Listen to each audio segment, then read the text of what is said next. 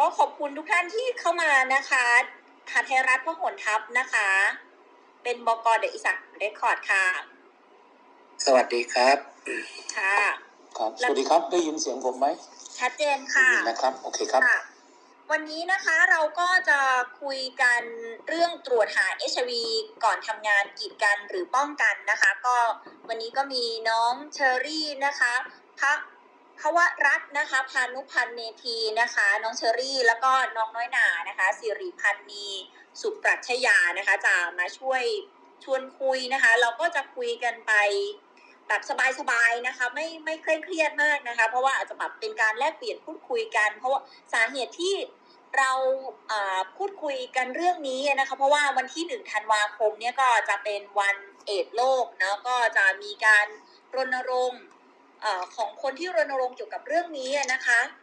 ซึ่งวันนี้เองทางเดอะอีสานเรคคอร์ดก็ได้มีการจัดเสวนากันนะคะที่ที่ขอนแก่นเนี่ยค่ะเรื่องจากเพื่อนถึงเพื่อนเมื่อเพื่อนมีเชื้อ HIV นะคะก็ร่วมกับเครือข่ายเยาวชนที่อยู่ร่วมกับผู้ติดเชื้อ HIV ประเทศไทยนะคะ แล้วก็ได้รับการสนับสนุนโดยยูนิเซฟประเทศไทยนะคะทำไมเราถึงมาคุยกันเรื่องนี้นะคะ ซึ่งอาจจะไม่ใช่ เรื่องใหม่เนาะเรื่องเรื่องเรื่องเอ่า HIV ไม่ใช่เรื่องใหม่แน่ๆมีมีการรณรงค์แล้วก็พูดคุยกันมา30กว่าปีแล้วแต่ว่ามันมีปัญหาว่าตอนนี้คนที่ผู้มีเชื้อ HIV อะถูกกีดกันแล้วก็ซึ่งทางเดอะอีสานได้ขอได้รายงานไปนะคะ ว่ามีน้องคนหนึ่งนะคะ น้องผู้ชายคนหนึ่งเขา อยากที่จะเป็นผู้พิพากษา แต่ว่ากระบวนการของการที่จะเป็นผู้ผู้ช่วยผู้พิพากษาในการสอบเข้าเนี่ยมันติดขั้นตอนบางอย่าง โดยเฉพาะเรื่องการตรวจเลือดนะคะเออเราซึ่งมันอาจจะพอมันมีกระบวนการนี้ มันอาจจะทำให้เขาอาจจะเข้าไปสู่ในวงการผู้พิพากษาไม่ได้หรือเปล่านะคะเป็นการตั้งคำถาม ซึ่งมันก็เลยนำมาสู่ว่าเรามาร่วมกันรณรงค์กับหลายหน่วยงานนะคะ แล้วก็ ก็เลยนำมาสู่การพูดคุยกันวันนี้นะคะ ตรวจหา HIV ก่อนทำงานกีดกันหรือป้องกันน่ะนะคะ วันนี้เรามีวิทยากรด้วยกัน 4 คนนะคะ มีน้องเมย์นะคะ น้องเมย์ก็เป็นอาสาสมัครเครือข่ายเยาวชนผู้ร่วมกับอออยู่กับเชื้อ HIV นะคะ แล้วก็มีคุณอภิวัตกวางแก้วนะคะพี่หรือพี่จี๊ดนะคะ เป็นประธานเครือข่ายผู้ติดเชื้อ HIV เอดส์ประเทศไทยนะคะ มีพี่ต้อมนะคะ สุภัทรา นาคผิวนะคะ พี่ต้อมเป็นผู้อำนวยการมูลนิธิมูลนิธิศูนย์คุ้มครองสิทธิด้านเอสนะคะ ซึ่งเป็นผู้ผลักผลักดันพรบขจัดการเลือกปฏิบัตินะคะ แล้วก็คนสุดท้ายนะคะท่านนรงนะคะ ท่านนรงศรีรสันนะคะ เป็นอัยการ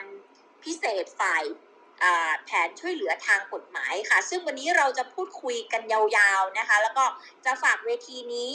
ให้กับน้องเชอรี่ แล้วก็น้องน้อยหนาชวนทั้งสี่ท่านคุยค่ะ ขอบคุณค่ะ แล้วก็ถ้าหากว่าใครไม่ได้ฟังใน Clubhouse นะคะ ทาง The Isaan Record ก็จะมีการแชร์ไปที่เพจ The Isaan Record นะคะ แล้วก็จะแชร์เสียงย้อนหลังในวันพรุ่งนี้เช้าค่ะ เชิญน้องเชอรี่แล้วก็น้องนานาเลยค่ะ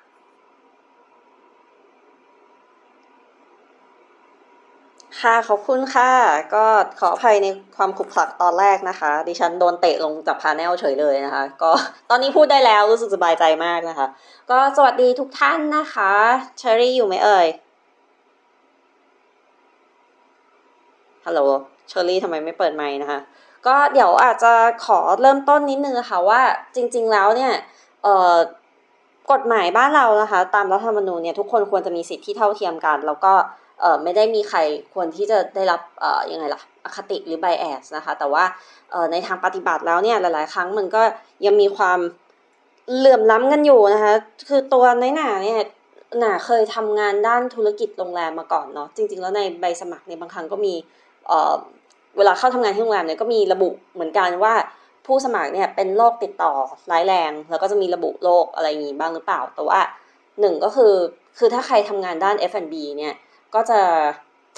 บางโรคมันก็จะมีความเสี่ยงในการติดต่อด้วยเนาะเพราะทำให้ทำให้คนที่มีโรคติดต่อร้ายแรงบางโรคที่สามารถติดต่อกันได้ผ่านทางการสัมผัสหรือว่าผ่านทางการติดต่อจากของเหลว อย่างเช่นไวรัสตับอักเสบบีอะไรเงี้ยก็จะไม่สามารถทำงานเกี่ยวกับด้าน F&B หรือว่าด้าน Food and Beverage ได้นะคะ แต่ว่าในโรคบางโรคเนี่ยที่ต่อให้เป็นโรคติดต่อเนี่ยแต่ไม่สามารถจะติดต่อกันได้ง่ายดายขนาดนั้น เช่นโรคเอดส์เนี่ย เออทำไมเรายังถึงต้องระบุอยู่อะไรอย่างเงี้ยค่ะ เดี๋ยวหน่าจะขอเชิญคุณเมย์นะคะ ช่วยพูดต่อนิดพูดช่วยพูดเกริ่นนำให้ทุกท่านได้ในห้องนี้เนี่ยที่อาจจะยังไม่เคยได้ติดตามประเด็นมาก่อนนะคะ ได้เหมือนแบบได้ทราบ landscape คร่าวๆนะคะว่าเออปัจจุบันเนี่ยมีผู้ที่ถูกละเมิดสิทธิ และได้รับการปฏิบัติอย่างไม่เสมอภาคเนี่ย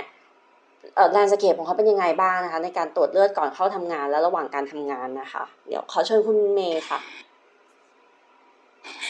ค่ะสวัสดีค่ะเมย์ค่ะ จากเครือข่ายเยาวชนที่อยู่ร่วมกับเชื้อ HIV นะคะ อันนี้เออได้ยินชัดนะคะพี่พี่ๆได้ยินค่ะ ได้ยินค่ะก็คือว่าตัวสเคปงานนะคะ ที่แจ้งขั้นต้นคือประมาณว่า คือเราเห็นประเด็นเนาะว่า เดี๋ยวนี้ค่ะ คือบางที่อย่างสถานประกอบการอย่างโรงแรมอย่างที่พี่นานาบอกว่า เอ้ยมันก็บางทีเรายังเห็นในใบสมัครเนาะว่ายังตรวจหา HIV อยู่ ก็คือปริมาณเยาวชนนะคะคือด้วยความที่ว่าเมย์ทำงานกับเยาวชนน้องๆที่อยู่ร่วมกับเชื้อเอชวีอย่างเงี้ยค่ะ ไม่ว่าจะเป็นเด็กหรือว่ากำลังเข้าสู่วัยรุ่นหรือกำลังเข้าสู่วัยทำงานนะคะ เราจะเห็นประเด็นมาตลอดเลยว่ามันมีประเด็นอะไรบ้าง คือถ้าเป็นช่วงเด็กๆอย่างเงี้ยค่ะ ก็ประเด็นก็จะถูกเพื่อนๆล้อเลียน หรือว่าแบบโดนแบบเขาเรียกอะไรบูลลี่เนาะถ้าเป็นคำสมัยใหม่เป็นคำบูลลี่สมัยใหม่แบบ เดี๋ยวนี้เลยเนาะแต่ถ้าสมมติว่าถ้าถ้าสมมติว่าพอเริ่มเป็นเยาวชนนะคะเริ่มเข้าเรียนบางโรงเรียนคือเดี๋ยวนี้คือมันไม่ค่อยมีโรงเรียนไหนที่แบบตรวจหา HIV เนาะส่วนใหญ่จะเจอก็คือเข้ามาหาลัยแล้วก็เป็นบางคณะเท่านั้นเอ่อแล้วก็เอ่อประเด็นหลักเลยอะค่ะ พอเข้าสู่ช่วงวัยทำงานเนาะก็คือบางน้องบางคนเนี่ยค่ะอยู่สถานสงเคราะห์แล้วก็พออายุ 18เนี่ยค่ะบางคนตัดสินใจว่าเอ้ยไม่เรียนต่อเขาจะเข้าทำงานเนี่ยค่ะ เราก็จะเห็นประเด็นตรงนี้ว่าเอ้ยน้องๆบางคนอะก็มาคุยกันนะว่าเนี่ยบริษัทที่เขาจะเข้าไปไปทำงานเนี่ยมันยังมีการตรวจหา HIV อยู่เลย หรือว่าบางบริษัทอย่างเงี้ยค่ะอย่างอย่างตัวเมย์เนี่ยคือเราจะเจอเคสเนาะเราเคยเจอเคสที่ว่าทำงานบริษัทเป็นบริษัทร้านอาหารเนาะเป็นร้านอาหารแห่งหนึ่งเป็นอาหารฟาสต์ฟู้ดเนาะแล้วก็ประมาณว่า คือตอนเข้าไปพาร์ทไทม์เนี่ยคือส่วนใหญ่อะค่ะ ก็จะไม่ตรวจก็คือเขาก็จะไม่ตรวจเขาไม่เอาประวัติอะไรเลยเนาะก็คือเราเข้าไปสมัครได้ปกติเลยอะไรเงี้ยค่ะ แต่พอทีเนี้ยค่ะน้องก็บอกว่าทีเนี้ยเหมือนประมาณว่าพอเขาจะเข้าเป็นพนักงานประจำน้องก็จะบอกว่า เอ้ย พี่มันมีตรวจด้วยแหละ อะไรเงี้ย คือเขาก็จะมีเอกสารมาให้เราดูเลยว่า เราก็เลยบอกเออแล้วในนั้นอะ มันมีเอกสารให้เราเซ็นยินยอมหรือเปล่า เขาก็จะบอกว่า เอ้ย มันก็มีนะ แล้วคือเราถามว่ามันระบุไหม เขาบอกว่าระบุ แล้วทีเนี้ยค่ะ มันก็เลยเกิดเป็นความกังวลใจของน้องๆ ว่าพอมันมีประเด็นตรงเนี้ยว่ามันตรวจหาเชื้อ HIV ก่อนเข้าทำงานซะส่วนใหญ่ พอเด็กบางคนนะคะ เข้าเข้าสู่ช่วงการทำงานเนี่ยค่ะ พอรู้ว่าเอ้ยบางทีเราคือเป็นเพื่อนต่อเพื่อนเนาะเพื่อนเพื่อนด้วยกันเนี่ยค่ะ บางคนก็จะมาพูดว่าเอ้ยเนี่ยที่นี่ก็ตรวจนะที่นี่ก็ตรวจมันก็เลยทำให้รู้สึกว่าเขาอะ จะต้องทำยังไงล่ะทางทางที่เขาก็กินยาดีมาตลอด เขาสามารถใช้ชีวิตมาได้ตลอดเลยโตมาโตมาถึงทุกวันนี้แต่พอจะเข้าทำงานเนี่ย มันมีปัญหาอุปสรรคตรงนี้ขึ้นมา เขาไม่สามารถที่จะจะไปบอกใครได้เนาะเขาจะมาปรึกษากับกับพวกพี่ๆแกนนำเยาวชนต่างๆเนี่ยค่ะ แล้วเราก็จะเห็นเลยอย่างแบบว่าทหารตำรวจอย่างเงี้ยค่ะ คือเมื่อก่อนอย่างตำรวจเนี้ยช่วงเนี้ยคือมันก็ยังยังมีอยู่เนาะที่แบบว่าตรวจ ตรวจหา HIV ก่อนเข้าไปเป็นหรืออะไรเงี้ยค่ะ ก็คือมันเป็นตามกฎหมายของเขาแต่ทีนี้เขาก็จะจะเอ่อตอนนี้ก็อย่างที่แบบว่าพี่ต้อมพี่จีอะไรเงี้ยค่ะ ก็คือดำเนินการเรื่องนโยบายแล้ว ก็คือแบบว่าเรื่องเรื่องเขาเรียกว่าอะไรนะคะ แบบว่านโยบายหลักการเรื่องปฏิบัติอย่างเงี้ยค่ะ เราก็เลยแบบว่ามีตรงเนี้ยมันก็มีขึ้นมาอีกนิดนึง แล้วทีเนี้ยค่ะ เรื่องการถูกละเมิดนะคะก็ยังมีนะคะ แบบว่าบางคนนะคะ เยาวชนบางคนเข้าไปทำงานอย่างเงี้ยค่ะ คือไม่ทราบว่าเขาให้ตรวจอะไรบ้าง บางคนอาจจะแบบไม่ได้ระบุว่าตรวจเอชวีแต่คือแบบว่าตรวจเลือดอะไรเงี้ยค่ะ พอตรวจเลือดเสร็จแล้วปุ๊บพอถ้าเขาเซ็นยินยอมแล้วมันก็คือการเซ็นยินยอมของเขาใช่ไหมคะ แล้วทีเนี้ยเหมือนประมาณว่าเขาอะออกออกเอ่อพอทีเนี้ยพอรู้ว่าคนนั้นนะคะมีผลเลือดที่เป็นบวกเนี่ยค่ะ ก็ทำให้เขารู้สึกว่า เอ้ย แบบโดนบางทีอาจจะไม่ได้โดน ไม่ได้โดนบังคับให้ออกตอนนั้น แบบว่าให้ลาออกตรงนั้นนะคะ คือจะไม่ให้ไม่ ไม่ไม่ได้ให้ไม่ไม่ได้ให้ลาออกจากตรงนั้นด้วยงานที่ จากตรงนั้นที่แบบว่า เอ้ยเพราะเอชวีค่ะ แต่เขาจะใช้วิธีอื่นในการการบีบบังคับให้ออกเป็นด้วยวิธีอื่นแทนอย่างเงี้ยค่ะ การถูกละเมิดสิทธิ์ต่างๆอย่างเงี้ยค่ะ ส่วนใหญ่จะเกิดมาจากการที่ไม่ตั้งใจ หรือว่าบางบางบริษัทก็จะมีคำที่ว่า เออตรวจเนี่ย เพราะว่าเพื่อที่จะดูแลรักษาตรงเนี้ยเราอะเพิ่งเราเราเห็นมามีก็มีน้องๆมาคุยด้วยบ่อยนะคะ ว่าแบบเฮ้ยมันก็มีนะประเด็นแบบว่าพี่เขาก็บอกนะว่า ถ้าตรวจเนี่ยก็เพื่อ พื่อความ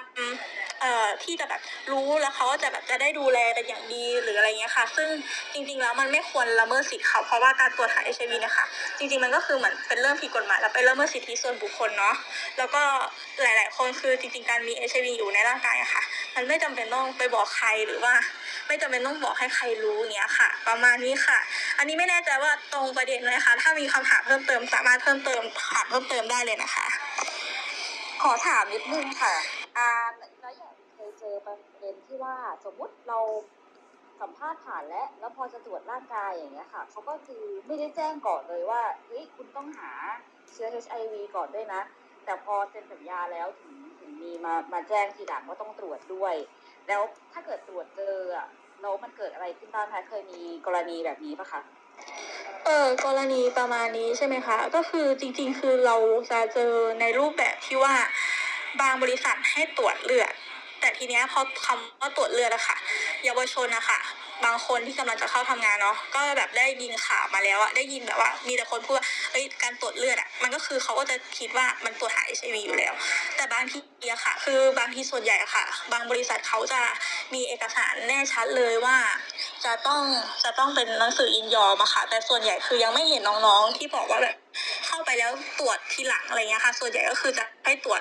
ตรวจร่างกายก่อนเข้าอะไรเงี้ย แต่คือเขาจะมีระบุ มาในใบเงี้ยค่ะแต่ถ้าบางบริษัทคือถ้าเขาไม่มีตรวจ ถ้าไม่มีระบุอย่างเงี้ยค่ะเมย์ยังไม่เคยเจอเคสน้องๆเท่าไหร่นะคะ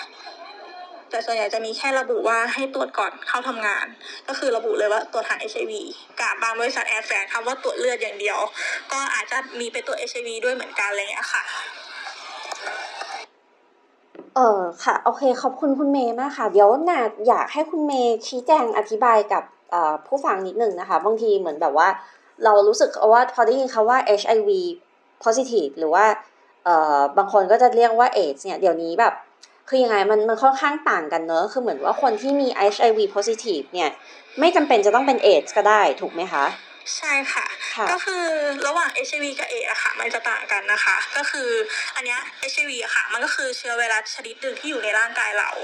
เนาะก็คือเป็นว่าเป็นเราได้รับเชื้อไวรัสตัวนั้นมา มันคือเชื้อไวรัสอะค่ะ ที่แต่แค่มันเป็นเชื้อไวรัสที่มันไม่สามารถรักรักษาให้หายขาดได้แต่มันจะอยู่ในร่างกายเรา แต่ถ้าเป็นภาวะเอดส์อะค่ะ เอดส์ก็คือภาวะแทรกซ้อนเป็นโรคแทรกซ้อน ถ้าสมมติว่า คนที่เขาตรวจเจอแล้วเขารับการเข้ารับการรักษา แล้วเขาสามารถทานยาได้เอ่อสม่ำเสมออย่างเงี้ยค่ะ คือสามารถควบคุมเชื้อไวรัสได้อะค่ะเขาก็จะเป็นแค่ผู้ผู้ที่มีเชื้อเอชวีเนาะส่วนคนที่เป็นผู้ป่วย อะค่ะก็คือคนที่มีไวรัสในร่างกายสูง ตัวไวรัส HIV เนี่ยสูง แล้วก็คือค่า CD4 ต่ำกว่า 200 อย่างเงี้ยค่ะ แล้วเขาจะมีโรคแทรกซ้อนไม่ว่าจะเป็นปอดอักเสบวัณโรคเอ่องูสวัสดหรือว่าจะเป็นแบบว่าเอ่อเยื่อหุ้มสมองอักเสบอย่างเงี้ยค่ะ หรือบางคนถ้าขั้นรุนแรงหนักๆก็จะอาจจะแบบมีปุ่มตามเนื้อตามตัวอย่างเงี้ยด้วยค่ะ อันนี้เขาเรียกว่าผู้ป่วยภาวะเอดส์แต่เอดส์มันสามารถรักษาหายได้ แต่ HIV ไม่สามารถรักษาหายได้ เพราะเอดส์มันคือภาวะแทรกซ้อนถ้าทานกลับมาทานยาต้านได้ดีตามตรงเวลาสม่ำเสมอเขาก็สามารถที่จะกลับไปสู่คนที่มีภาวะที่เป็นเป็นเอ่อผู้ที่มีเชื้อ HIV ได้ค่ะ ค่ะ ประมาณนี้ค่ะ ค่ะขอบคุณมากเลยค่ะ ก็อยากจะเหมือนแบบว่าเซตความเข้าใจกันนะคะ เพราะว่าเรารู้สึกว่าบางทีเนี่ยหลาย ๆ คนก็ยังมีความเข้าใจอยู่ว่าแบบ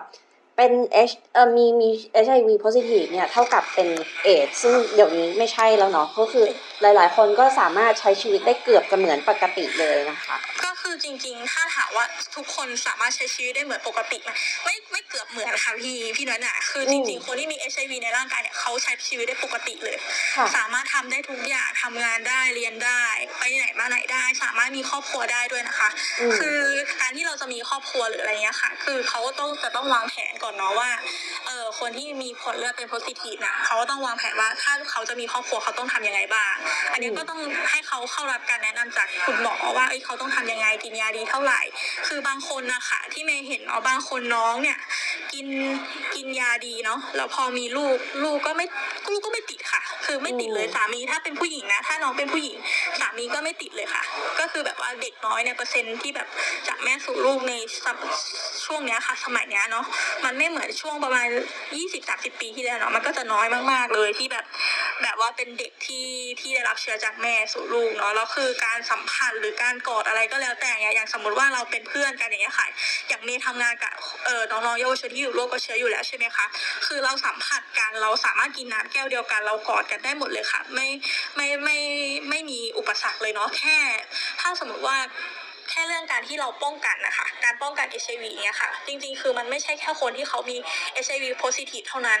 แต่คนปกติทั่วไปไม่ใช่คนปกติเนาะทุกคนทุกคนในโลกเนาะไม่ว่าจะเป็นชายหญิง MSM อะไรอย่างเงี้ยค่ะ คือเขาจริงๆเขาต้องป้องกันอยู่แล้วเนาะการมีเพศสัมพันธ์ คือมันอาจจะไม่ได้ติดต่อแค่ HIV เนาะมันอาจจะได้รับการติดต่อทางทางเอ่อโรคติดต่อทางเพศสัมพันธ์อื่นๆอีกอะไรเงี้ยค่ะ ค่ะ โอเค ขอบคุณมากเลยค่ะ ก็เดี๋ยวคุณเชอรี่มีอะไรจะเสริมไหมคะตอนนี้ จริงๆก็คืออยากจะเสริมว่าไอ้ไอ้เรื่องประเด็นตรงเนี้ยมันชวนคิดดีกว่าว่ามันอาจจะเป็นเพราะว่าสังคมไทยหรือเปล่า คือเขาอะไม่ไม่ได้มีความเข้าใจเกี่ยวกับ HIV กับเอดส์ขนาดนั้น ก็เลยมีภาพจำเป็นภาพที่ติดลบอยู่เชอรี่เสียงค่อนข้างเบานิดนึงอันอันเดี๋ยวนี้อันนี้อย่างที่พี่เชอรี่บอกเลยค่ะ แบบว่าถ้าแบบอันเนี้ยในประเด็นเนาะที่เราคุยกันนะที่เมย์เห็นเนาะ ความคิดอ่าถ้าสมมติเปรียบเทียบกับคนยุคนี้กับยุคที่เป็นยุคก่อนหน้านี้อะค่ะ ผู้วัยผู้ใหญ่อะไรเงี้ยอย่างรุ่นแม่รุ่นลุงรุ่นอะไรเงี้ยค่ะเขาก็จะมีภาพจำที่มันเป็นภาพจำเก่าๆว่าเฮ้ยคนเป็น HIV คนเป็นเอเนี่ยมันต้องตายแน่ๆเลยมันน่ารังเกียจหรืออะไรเงี้ยแต่พอมันเป็นในยุคสมัยที่มันมีเทคโนโลยีเนาะถ้าไปถามน้องๆเด็กๆอะไรเงี้ยค่ะเขาก็จะมีความเข้าใจมากขึ้น ซึ่งแต่ก็คือไม่ได้เข้าใจเต็มร้อยเนาะเพราะว่าอาจจะถูกปลูกฝังมาจากผู้ใหญ่อีกทีนึงว่าเอ้ยคนเป็นเอดส์อะมันต้องเป็นคนไม่ดี คนเป็นเอชเออคนเป็นเอดมันต้องน่ารังเกียจมันต้องตายอย่างเดียวอะไรเงี้ยค่ะ ก็อีกอย่างหนึ่งในในเขาเรียกอะไรนะคะ ในเอ่อสุขศึกษาอะค่ะ หนังสือสุขศึกษาเนาะในยุคที่เมเรียนเนาะคือตอนเนี้ยเอ่อเมย์จะอายุ 26เนาะในสมัยที่เมย์เรียนเขาก็จะบอกแค่ว่ามันเป็นโรคติดต่อที่ร้ายแรงเขาก็ยังไม่ได้มีเขียนในในสมุดสุขศึกษาว่าเอ้ยมันสามารถรักษาได้อะไรได้เงี้ยค่ะ แล้วก็ด้วยความที่ว่าเอาจริงๆ คือ HIV ในสามยี่สิบสามสิบปีที่แล้วอะมันก็คล้ายๆโควิดในสมัยเนี้ยค่ะ ที่ทุกคนรู้สึกว่าเฮ้ยมันน่ากลัว มันน่ากลัว แต่ไม่ได้เรียนรู้ว่ามันจะอยู่กันยังไง คือตอนนั้นมันเป็นอะไรที่แบบมันมันไม่สามารถรักษาได้มันหาทางรักษาได้ยากมาก แต่พอมาในยุคสมัยเนี้ยค่ะ มันมียายาต้านเข้ามาช่วยรักษาหรืออะไรเงี้ยค่ะ ภาพจำในของในเด็กยุคนี้ก็อาจจะเบาบางลง แต่ก็ยังมีภาพจำเก่าๆอาจจะถูกปลูกฝังมาอีกทีนึงว่า ให้รู้สึกว่าเออคนที่มี HIV อะเราไม่ควรเข้าใกล้เขาคือคนไม่ดีอะไรเงี้ยค่ะ แล้วบางทีก็อาจจะถูกปลูกฝังโดยที่ว่าคนที่จะเป็น HIV ได้อะต้องเป็นแค่เอ่อ MSM นะ คือชายรักชาย หญิงรักหญิงหรือพวกเอ่อพี่เป็นเพศที่สามอะไรเงี้ยค่ะ แต่จริงๆแล้วคือ HIV จริงๆมันคืออยู่รอบตัวไม่ว่าจะเพศไหนก็ตาม มันอยู่ที่การการป้องกันเนาะ การป้องกันการใช้ถุงยาง การเซฟแต่ละอย่างเนี้ยค่ะ คืออันเนี้ยคือจริง เลยคือ HIV ไม่ได้เรื่องไกลตัวค่ะ มันคือเรื่องใกล้ตัวมากๆที่ทุกคนต้องป้องกันนะคะ ประมาณนี้ค่ะ โอเคค่ะ ขอบคุณมากนะคะคุณน้อยหนามีอะไรจะเสริมคะอันนี้ได้ได้ยินชัดชัดหรือยังโอ้เสียงค่อนข้างเบามากเลยคุณเชอรี่ ไม่รู้เป็นที่ของเราปะใช่ใช่ยังค่อนข้างเบาอยู่เดี๋ยวขอขออนุญาตแป๊บนึงขอขอแก้เทคนิคก่อนค่ะขอบคุณค่ะก็ เออถ้ายังไงเดี๋ยวเราขอไปต่อกันเลยนะคะ ที่คุณอภิวัตรนะคะ ซึ่งเป็นประธานเครือข่ายผู้ติดเชื้อ HIV แล้วก็เอดส์แห่งประเทศไทยนะคะ ก็เดี๋ยวอยากให้คุณอภิวัตรเล่าให้ผู้ฟังฟังนิดนึงค่ะว่าสถานการณ์ของผู้มีเชื้อ HIV เนี่ยที่ถูกเอ่อละเมิดสิทธิหรือว่าถูกปฏิบัติอย่างมีอคติต่างๆ ในประเทศไทยเนี่ยในเชิงภาพรวมเป็นยังไงบ้างนะคะ ขอเชิญเลยค่ะสวัสดีทุกท่านครับได้ยินผมชัดนะครับได้ยินค่ะ ผมจะขอพูดในฐานะ เคยเป็นผู้ป่วยเอดส์ที่เคยเฉียดตาย แต่ปัจจุบันนี้ได้รับการรักษา แล้วก็เป็นผู้ติดเชื้อ HIV นะครับ แล้วก็เป็นคนที่มีคู่ที่ไม่ได้ติดเชื้อ HIV ด้วยนะครับ ก็ใช้ชีวิตอยู่ได้ด้วยกันได้นะครับ เป็นเรื่องธรรมดานะครับ อันนี้ขอพูดในสถานะแบบนี้นะครับ หัวข้อพูดว่าตรวจ HIV ก่อนทำงานเนี่ย กีดกันหรือการป้องกันเนี่ยผมคิดว่าอยากจะตั้งต้นไปแบบนี้ก่อนว่า เอดกับติดเชื้อ HIV มันต่างกัน ผู้ติดเชื้อ HIV ก็เหมือนกับคนทั่วไปครับ รับเชื้อมาจากการมีเพศสัมพันธ์กับคู่แล้วไม่ได้ป้องกัน ไม่ว่าจะเป็นคู่ประจำคู่ชั่วคราว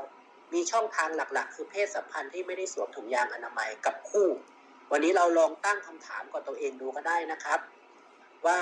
เรา มีคู่อยู่ทุกวันเนี้ยเรามีเพศสัมพันธ์ที่ปลอดภัยไหม เราเคยคุยกับคู่ไหมในการที่จะนึกถึงการป้องกันการติดต่อของ HIV และโรคติดต่อทางเพศสัมพันธ์อื่นๆ รวมทั้งไวรัสตับบีตับซีเราเคยตั้งคำถามกับตัวเอง กันมากน้อยแค่ไหน อันนี้อันที่หนึ่งนะครับ ผมเองนี่ในอดีตไม่เคยตั้งคำถามนะครับ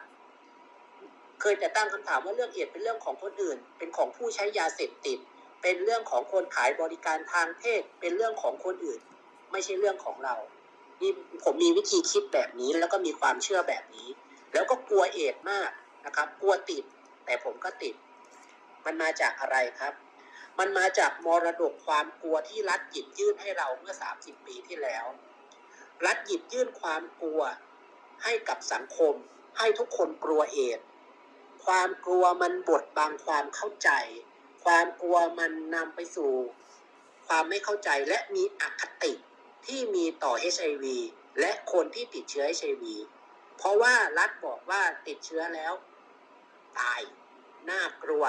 ระวังอย่าไปติด น่าเกลียด นี่คือสิ่งที่รัฐหยิบยื่นความกลัวให้กับสังคม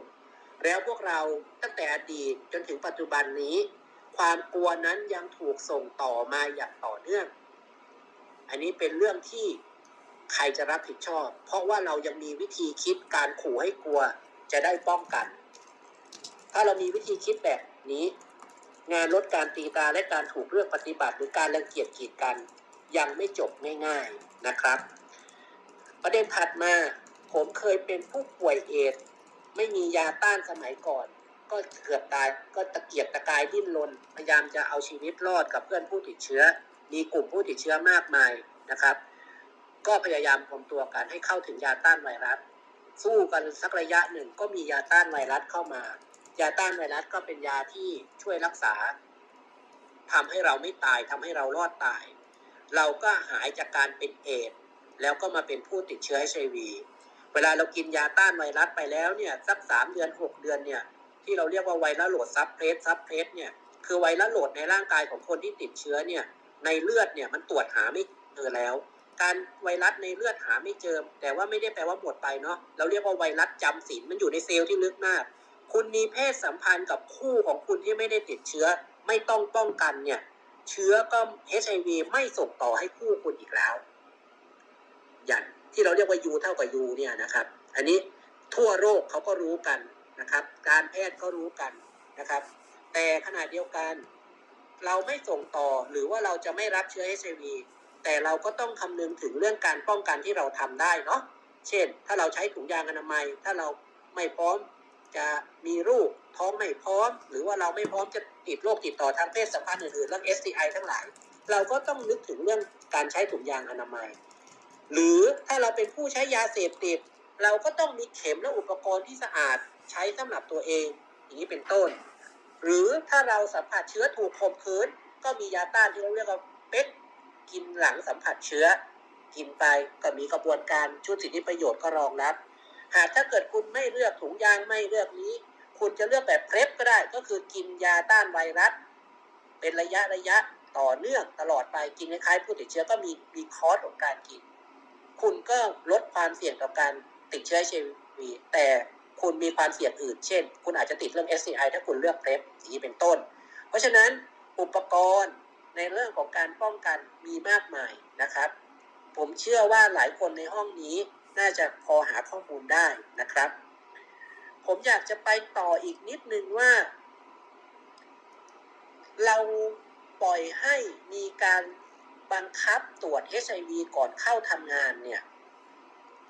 มาเป็นระยะเวลายาวนานได้อย่างไร มันเป็นความบกพร่องเป็นความผิดปกติของรัฐไทยใช่หรือเปล่า ในการที่ปล่อยปละละเลยให้เกิดการละเมิดสิทธิ แล้วแถมอ้างความชอบธรรมบางอย่างด้วย เช่นที่น้องเมย์พูดไป ว่าตรวจสิจะได้ดูแลเป็นพิเศษ ผมว่าอันเนี้ยมันเป็นการเลือกปฏิบัติแบบเนียนๆดูแลแบบพิเศษทำไมต้องพิเศษจากคนอื่น คุณก็ดูแลกันเป็นไปตามมาตรฐานที่เท่าเทียมกันทำไมต้องพิเศษนะครับ จริงๆแล้ว อีกเรื่องหนึ่งที่อยากจะพูดถึงก็คือเรื่อง ความเหลื่อมล้ำเอ่อก่อนจะไปเรื่องความเหลื่อมล้ำขอโทษ ผมอยากจะพูดอีกประเด็นหนึ่งก็คือว่าการบังคับตรวจ HIV ก่อนเข้าทำงานเนี่ยมันมันเป็นวงจรที่ที่กระทำกับคนน่ะ อันที่หนึ่งที่น้องเมย์พูดไปมันพูดถึงคนที่รู้ว่าตัวเองมีเชื้อแล้ว ก็รู้อยู่ว่าถ้าไป ไปบริษัทนี้หรือไปที่ทำงานนี้เนี่ยมีการตรวจ HIV เนี่ยคงไม่รับแน่ๆ หรืออาจจะรับแต่คงอยู่ได้ไม่นาน อาจจะมีกระบวนการบางอย่างในการที่บีบบังคับ หรือสร้างเงื่อนไขอื่นออกมา แล้วไม่เชื่อเรื่องการมีความลับอยู่จริงนะครับทำก็หางานใหม่ง่ายที่สุดนะครับ คนเหล่านี้อยู่ในระบบทั้งหมด เกือบเกือบห้าแสนคน แต่อยู่ในระบบหลักประกันสุขภาพแห่งชาติเนี่ยเกือบเกือบสี่แสนคนที่ได้รับการรักษา คนเหล่านี้จำนวนหนึ่งเป็นเยาวชนจำนวนหนึ่งเป็นวัยทำงานจำนวนหนึ่งก็เป็นวัยที่ทำงานแล้ว แต่กำลังจะเลื่อนขั้นเลื่อนตำแหน่ง ก็อาจจะไม่รอด ถ้ามีการบังคับตรวจ HIV แบบนี้ต่อไป โดยเฉพาะเรื่องนโยบายนะครับ แต่ผมอยากจะพูดอีกถึงคนอีกจำนวนหนึ่ง ซึ่งอยากได้งานเรียนจบ แต่เผอิญไม่รู้ว่าตัวเองมีเชื้อ HIV จุดมุ่งหมายของเขาคือ เขาเดินทางไปสมัครงานที่บริษัทหรือที่ไหนก็แล้วแต่เผอิญเขาไม่รู้ว่าเขาติดเชื้อ HIV สิ่งที่เขาจะเจอก็คือว่าถูกไปตรวจ HIV เขาเองไปด้วยความมุ่งหมายว่าเขาเนี่ยตรวจก็ตรวจ ฉันไม่น่าจะมีความเสี่ยง ฉันตรวจ ก็คิดว่าไม่น่าจะเจออะไร แต่ผลที่มันออกมาเผอิญเขาติดเชื้อ HIV สิ่งที่มันซ้ำเติมเขาไปอีกอันหนึ่งก็คืออันที่หนึ่งเขาไม่ได้งาน กับอันที่สองผลเลือดของเขานั้นถ้าไม่ได้รับการเตรียมความพร้อม หรือได้รับคำปรึกษาที่ดีพอจากระบบบริการ ก็อาจจะทำให้เขาเนี่ยดับฝันของตัวเอง สิ้นหวังกับตัวเอง ไม่รู้จะเอายังไงกับชีวิต เห็นไหมครับ จะเห็นได้ว่านโยบายการตรวจหาการติดเชื้อก่อนเข้าทำงาน มันไม่ได้ช่วยอะไรเลยนอกจากการกีดกันและปิดโอกาส คนคนนั้นไปนะครับ แล้วทำยังไงอะคำถามคือแล้วจะทำยังไงหรอ อันที่หนึ่งผมคิดว่าสังคมไทยต้องประเมินความเสี่ยง ถ้าเราจะป้องกัน เราเห็นด้วยว่าทุกคนต้องป้องกัน อย่างที่น้องได้พูดไป แต่ปัญหาใหญ่ของสังคมบ้านเราเนี่ย มันเต็มไปด้วยอคติความกลัวและความไม่เข้าใจ มันบดบังไปพอสมควร หรือจริง ๆ แล้วไม่สามารถประเมินความเสี่ยงได้จริง ๆทำแบบนั้นก็จะติดทำแบบนี้ก็จะติดทำอย่างงู้นก็จะติดทำอย่างนี้ก็จะติด แต่ขาดความเข้าใจในการประเมินความเสี่ยงต่อการรับเชื้อ HIV อย่างจริงจัง HIV นี่มันไม่ได้ติดกันง่าย ๆ นะ มันไม่ได้ติดกันง่าย ๆ มันติดแค่ช่องทางหลัก ค่เรื่องเพศสัมพันธ์ 80-90%กับคู่ของตัวเอง ที่เราไม่ได้สวมถุงยางอนามัย เนี่ยนี่ช่องทางหลัก แต่ส่วนใหญ่คนก็จะหาเหตุผลมาว่า ฉันก็อยู่กับสามีฉัน ฉันก็อยู่กับภรรยาฉัน ฉันก็มีคนเดียว ฉันก็มีอย่างนู้นมีเหตุผลร้อยแปดแต่ไม่ค่อยได้คุยกันว่า เอ๊ะ เราจะวางแผนกันแบบไหนยังไงนะครับ อย่างนี้เป็นต้น ถ้าพูดถึงเรื่องถุงยาง มันก็มาแฝงด้วยอคติ ความไม่เข้าใจกัน ความไม่ไว้วางใจกันมองถุงยางเป็นแค่เรื่องโรค แต่ไม่ได้มองเป็นเรื่องสุขภาวะ อันนี้ก็เป็นโจทย์ใหญ่ของสังคมเช่นเดียวกันนะครับ เวลาเราจะประเมินความเสี่ยง ผมคิดว่าต้องประเมินทั้งระบบ อันที่หนึ่งคนที่เข้าไปทำงานในบริษัทต่างๆ หรือสถานที่ต่างๆ ไม่ว่าจะเป็นหน่วยงานของรัฐ หรือเอกชนหรือที่ไหนก็แล้วแต่รวมทั้งโรงงานอุตสาหกรรมบริษัทต่างๆข้าราชการทุกกระทรวงทบวงกรม เคยชวนพนักงาน หรือคนที่เกี่ยวข้องของตนเองในการประเมินความเสี่ยงอย่างจริงจังไหม ที่มากกว่าติดป้ายรณรงค์ว่าเอดส์ติดต่อกันสามทาง เคยทำไปมากกว่านั้นไหมทำให้พนักงานทุกคนเข้าใจความเสี่ยงของตัวเองทำให้พนักงานทุกคนเข้าใจว่าถ้าติดแล้วรักษาได้ ถ้าถ้าไม่ติดพนักงานทุกคนก็นึกถึงเรื่องการป้องกัน หรือถ้าติดแล้วก็ให้ความมั่นใจว่า จะได้ทำงานต่อไปนะบริษัทไม่มีนโยบายให้ใครออกจากงาน ด้วยเหตุแห่งสุขภาพ หรือด้วยเหตุแห่งการมีเชื้อ HIV อะไรทำนองแบบนี้นะครับ ชุดสิทธิประโยชน์ในระบบหลักประกันสุขภาพ ไม่ว่าจะเป็นข้าราชการ ไม่ว่าจะเป็นประกันสังคมหรือบัตรเอ่อบัตรเอ่อบัตรบัตรทองของเราเนี่ย ซึ่ง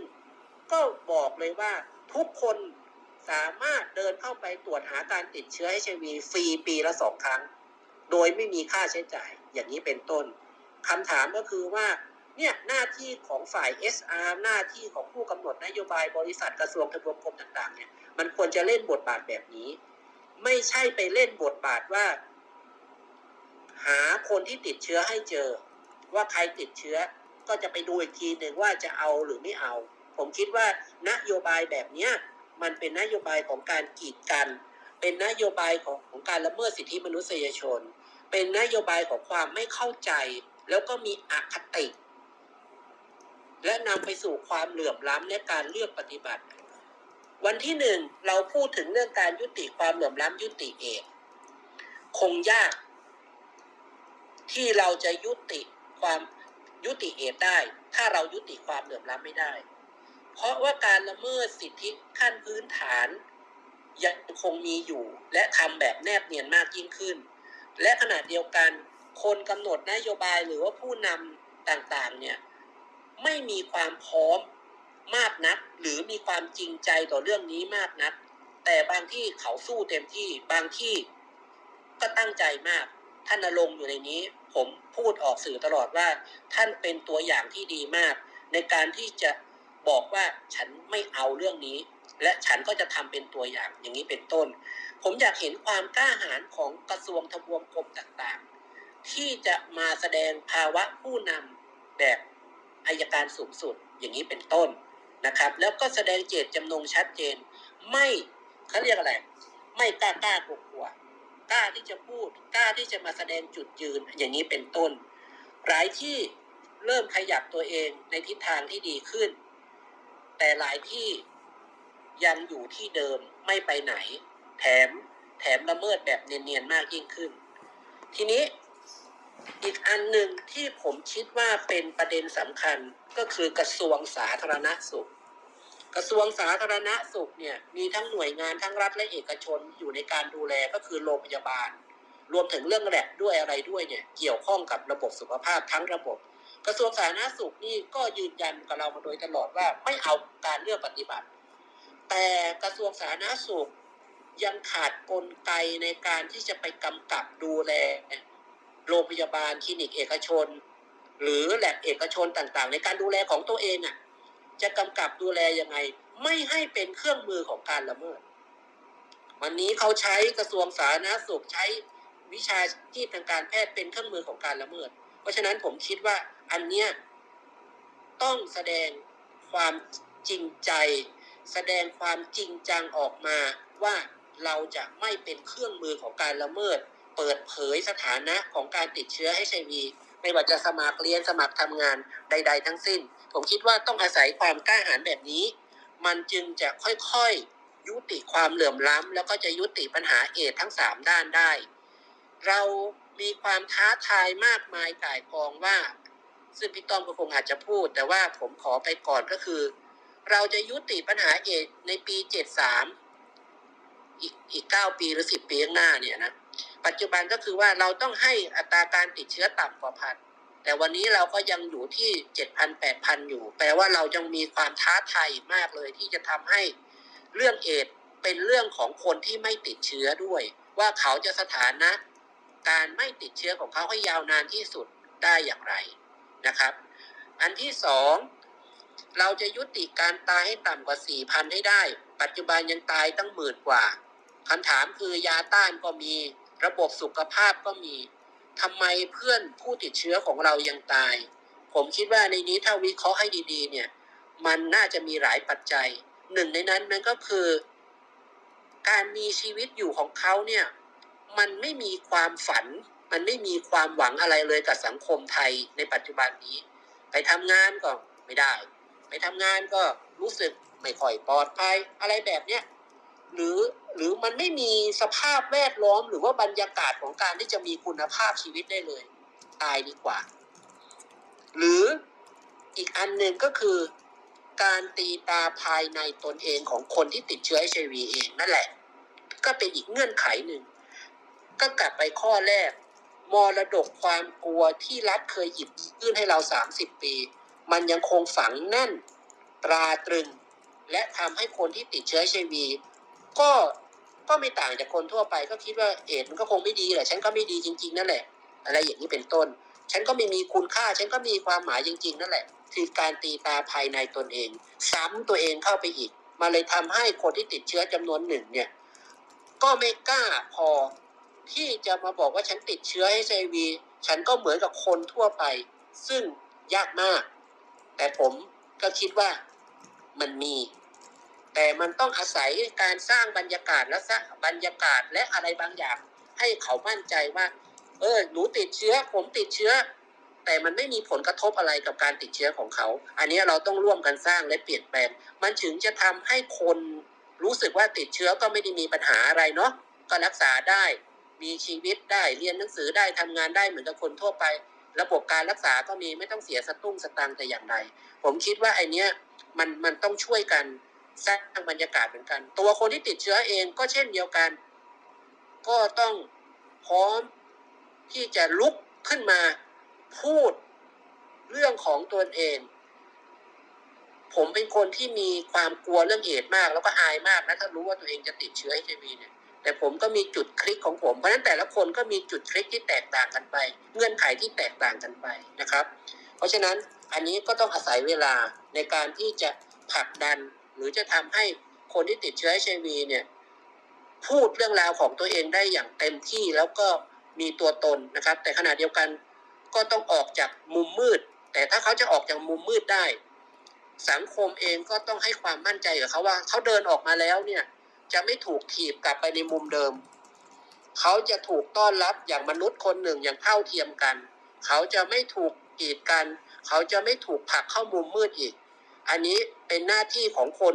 60-70 ล้านคนต้องช่วยกันมิฉะนั้นเราจะยุติปัญหาเอกโดยเฉพาะเรื่องการตีตาและการเลือกปฏิบัติเนี่ยจะไปต่อไม่ได้นะครับ ผมหยุดแค่นี้ก่อน เดี๋ยวถ้ามีอะไรถามแล้วก็ค่อยเพิ่มได้ขอบพระคุณครับ โอเคค่ะ ขอบคุณมากค่ะ คุณน้อยหนามีอะไรจะเสริมไหมคะ ประเด็นของพี่อภิวัตรไม่เลยค่ะ เดี๋ยวเชิญคุณเชอรี่ก่อนเลยครับอ่าจริง ๆ อยากจะเสริมเรื่องหนึ่งอะค่ะ ตรงเรื่องเกี่ยวกับเรื่องงานเนาะคือหลายๆหลาย ๆ ท่านไม่ไม่แน่ใจว่ามีท่านไหนที่ทราบบ้างกันหรือเปล่าว่าอ่าทางหน่วยงานราชการนะคะเขาจะมีประเด็นว่าเขาจะไม่รับคนที่ติดเชื้อ HIV เนี่ยเข้าทำงาน ซึ่งในตรงเนี้ยมันเป็นแบบเป็นจุดแบบอ่า เห็นได้ชัดเจนเลยว่าเฮ้ยคุณเป็นหน่วยงานรัฐอยู่แล้วอะแต่ว่าคุณมาทำตัวแบบกีดกันอะไรอย่างเงี้ยเนาะจากทหารตำรวจอืมใช่ ซึ่งถามซึ่งอ่าในมุมมองของพี่อภิวัตรนะคะคิดว่าไอ้ตรงเนี้ยมีสิทธิ์ไหมที่อ่าบ้านเมืองเราอะมันจะก้าวข้ามผ่านไอ้จุดนี้ออกไป ผมตั้งคำถามกับกระบวนการยุติธรรมตำรวจก็อยู่ในกระบวนการยุติธรรม ทหารนี่ไม่รู้อยู่ในกระบวนการอะไรนะความมั่นคงเหรอ ผมผมผมมีคำถามว่าในขณะที่เราเป็นหน่วยงานของรัฐเนี่ยนะ แล้วเราบางส่วนเนี่ยเราอยู่ภายใต้กระบวนการยุติธรรมเนี่ย แล้วเราเป็นกลไกของรัฐเนี่ย แล้วเรามีนโยบายประกาศบัญชีแนบท้ายโลก ไม่ว่าจะเป็นจะเรียนหรือจะเข้าไปเป็นเนาะก่อน แต่ว่าถ้าเข้าไปเป็นแล้ว ถ้าเกิดว่าเข้าไปปุ๊บแล้วเนี่ย ถ้าถ้าติดเชื้อเขาก็ให้ให้เป็นตำรวจทหารเหมือนเดิมนะเขาไม่ให้ออกนะ อันนี้ก็ดูดีหน่อย แต่อีกก่อนเข้าเนี่ยเขาก็จะมีประเด็นว่า เขาขอคัดคนที่ดีที่สุดเข้าไป เห็นไหมครับคำว่าคนที่ดีที่สุดเข้าไป เพราะว่าจากการคัดเลือก เพราะฉะนั้นมันสะท้อนให้เห็นว่านโยบายอย่างเนี้ยมันเป็นนโยบายของการมองคนไม่เท่ากัน หรือว่ามองคนที่ติดเชื้อ HIV เนี่ยเป็นคนที่อ่อนแอ เป็นคนที่ไร้ประสิทธิภาพ ไม่ก็ขอสงวนสิทธิ์อะไรทำนองแบบเนี้ยผมคิดว่าการมีวิธีคิดหรือมีนโยบายแบบเนี้ย มันก็ค่อนข้างจะล้าหลัง ไม่ทันต่อยุค ไม่ทันต่อสมัย ในขณะที่เอดรักษาได้ตั้งมาเป็นชาติแล้วอย่างเงี้ย แต่เขายังอยู่ที่เดิม อย่างเงี้ยครับ การกำหนดนโยบายลักษณะแบบเนี้ย มันก็เป็นที่น่าเสียใจเนาะ ในฐานะที่เขาเป็นหน่วยงานของรัฐเนี่ย เขาควรจะเป็นแบบอย่างที่ดี และเวลาเราไปพูดกับเอกชน หรือไปพูดกับสถานประกอบการต่างๆ เนี่ย บางทีมันก็พูดไม่ค่อยเต็มปากนะ ถ้าหน่วยงานของรัฐทำเสียเอง อย่างนี้เป็นต้น เพราะฉะนั้นผมคิดว่าจริง ๆ มันไม่ควรจะมีเรื่องนี้ หรือไม่ควรจะมีใครต้องมาออกนโยบายแบบนี้เพื่อการกีดกันและการรังเกียจอย่างเงี้ยเพื่อจะผลักคนจำนวนหนึ่งเข้าไปอยู่มุมมืด อย่างนี้ผมคิดว่าอันเนี้ยไม่ไม่โอเค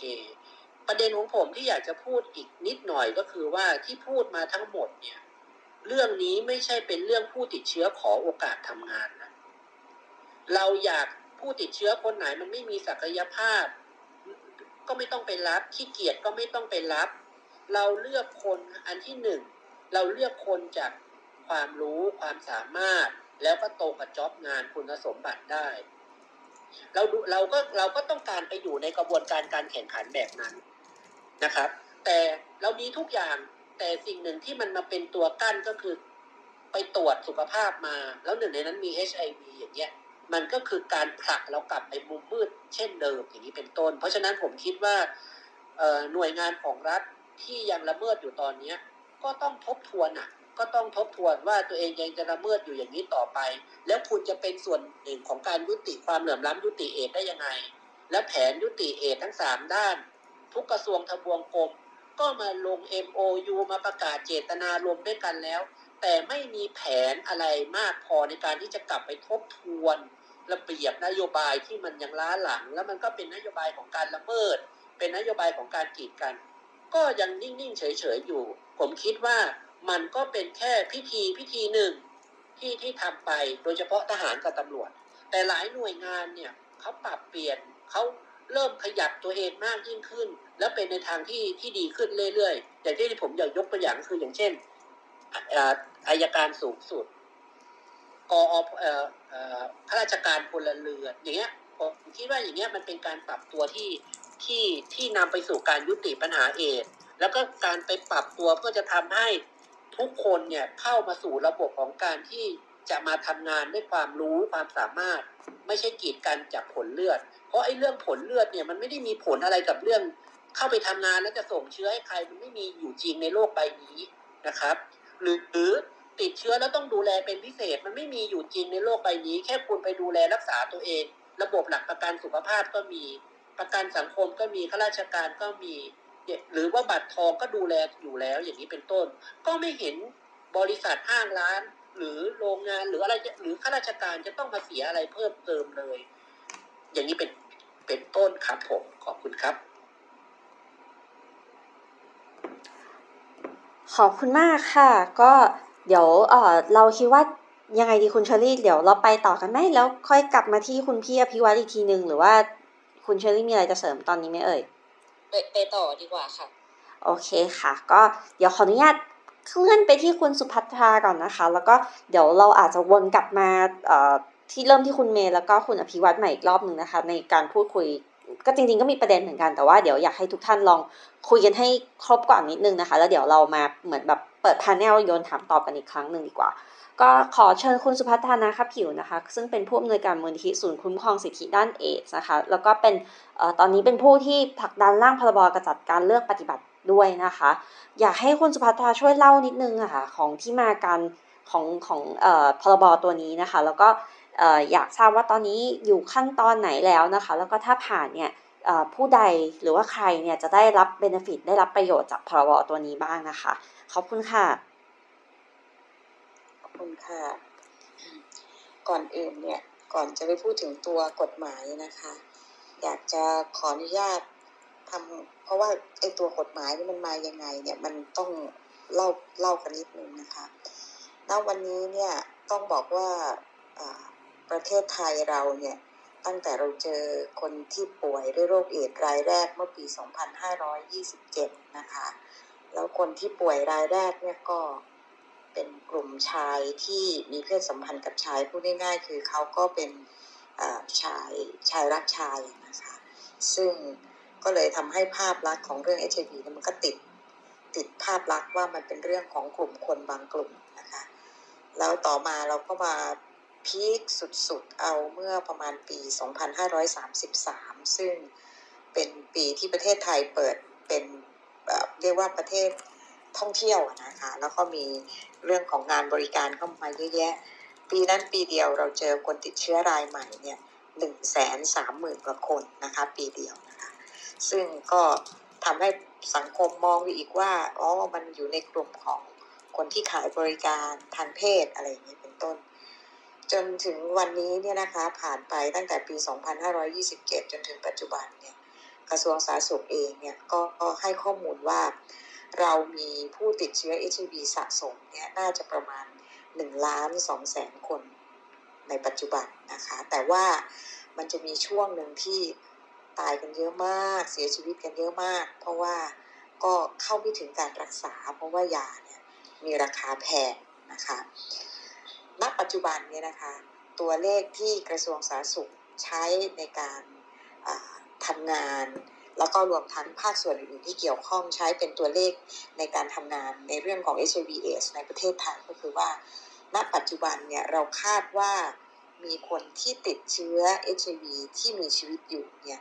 ประมาณ 5 1 0 0 0 0 คนนะคะทำไมถึงใช้เป็นตัวเลขคาดประมาณ เพราะว่าเอาเข้าจริงเราก็ไม่ทราบหรอก ว่าคนติดเชื้อจริงมีเท่าไหร่ แต่ว่าก็ใช้วิธีคำนวณตามแบบที่นักวิชาการเขาออกแบบมาให้ใช้กันทั่วโลกนะคะ ก็เป็นที่ยอมรับกันว่าเราไม่สามารถเอาคนทุกคนมาตรวจหาเชื้อ HIV ได้ เพราะฉะนั้นณวันนี้ประเทศไทยเนี่ยมีคนที่มีชีวิตอยู่ และมีเชื้อ HIV อยู่ในร่างกายเนี่ยประมาณสัก 5 1 0 0 0 0 คนนะคะ แล้วเราก็มีการรายงานตัวเลขของคนที่ติดเชื้อรายใหม่ ในปีที่ผ่านมาปี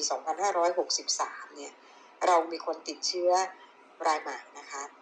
6,600 กว่าคนนะคะ 6,600 คน ซึ่งถือว่าลดลงเยอะนะคะ ถ้าเทียบกับหลาย ๆ ปีที่ผ่านมา 6,600 เนี่ย ความจริงถ้าเอา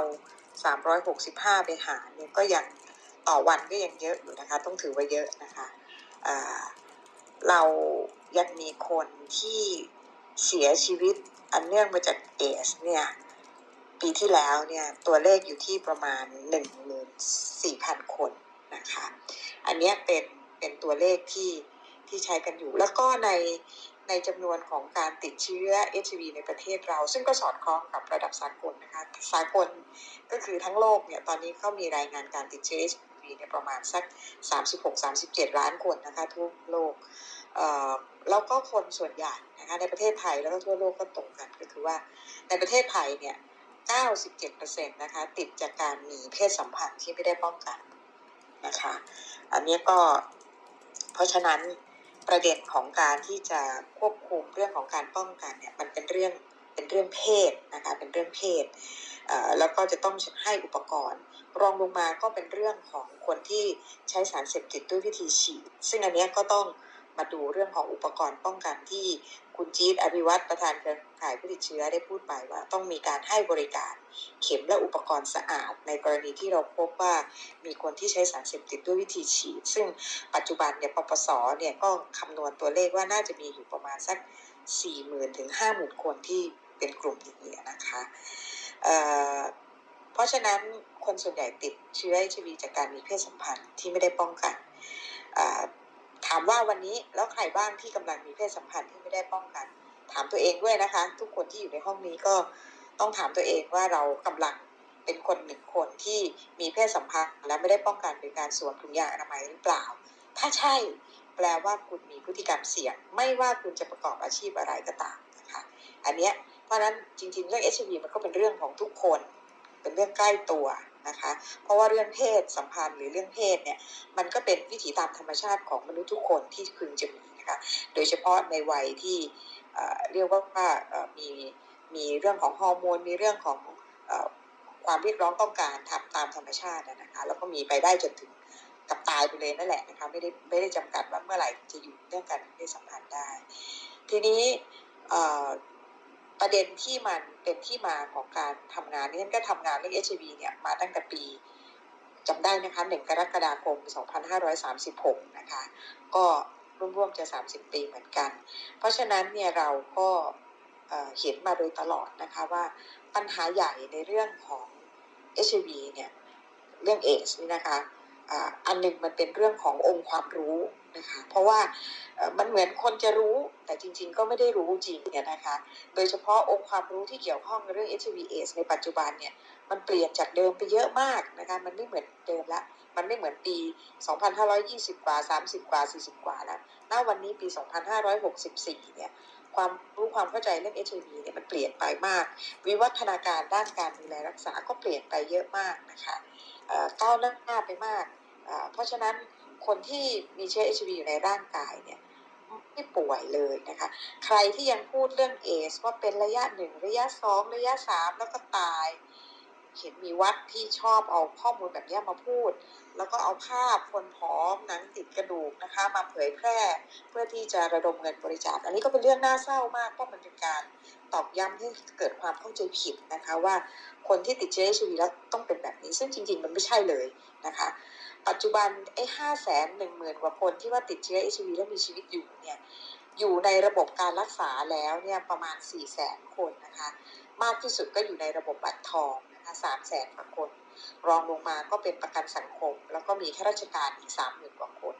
ทั้งหมดเนี่ยก็คือเข้าสู่การรักษา กินยาต้านไวรัส HIV เพื่อที่จะไปกดอ่อไวรัสให้มันไม่สามารถออกลูกออกหลาน ไม่สามารถจะมาทำร้ายอะไรได้ นะคะเขาก็สามารถดำเนินชีวิตได้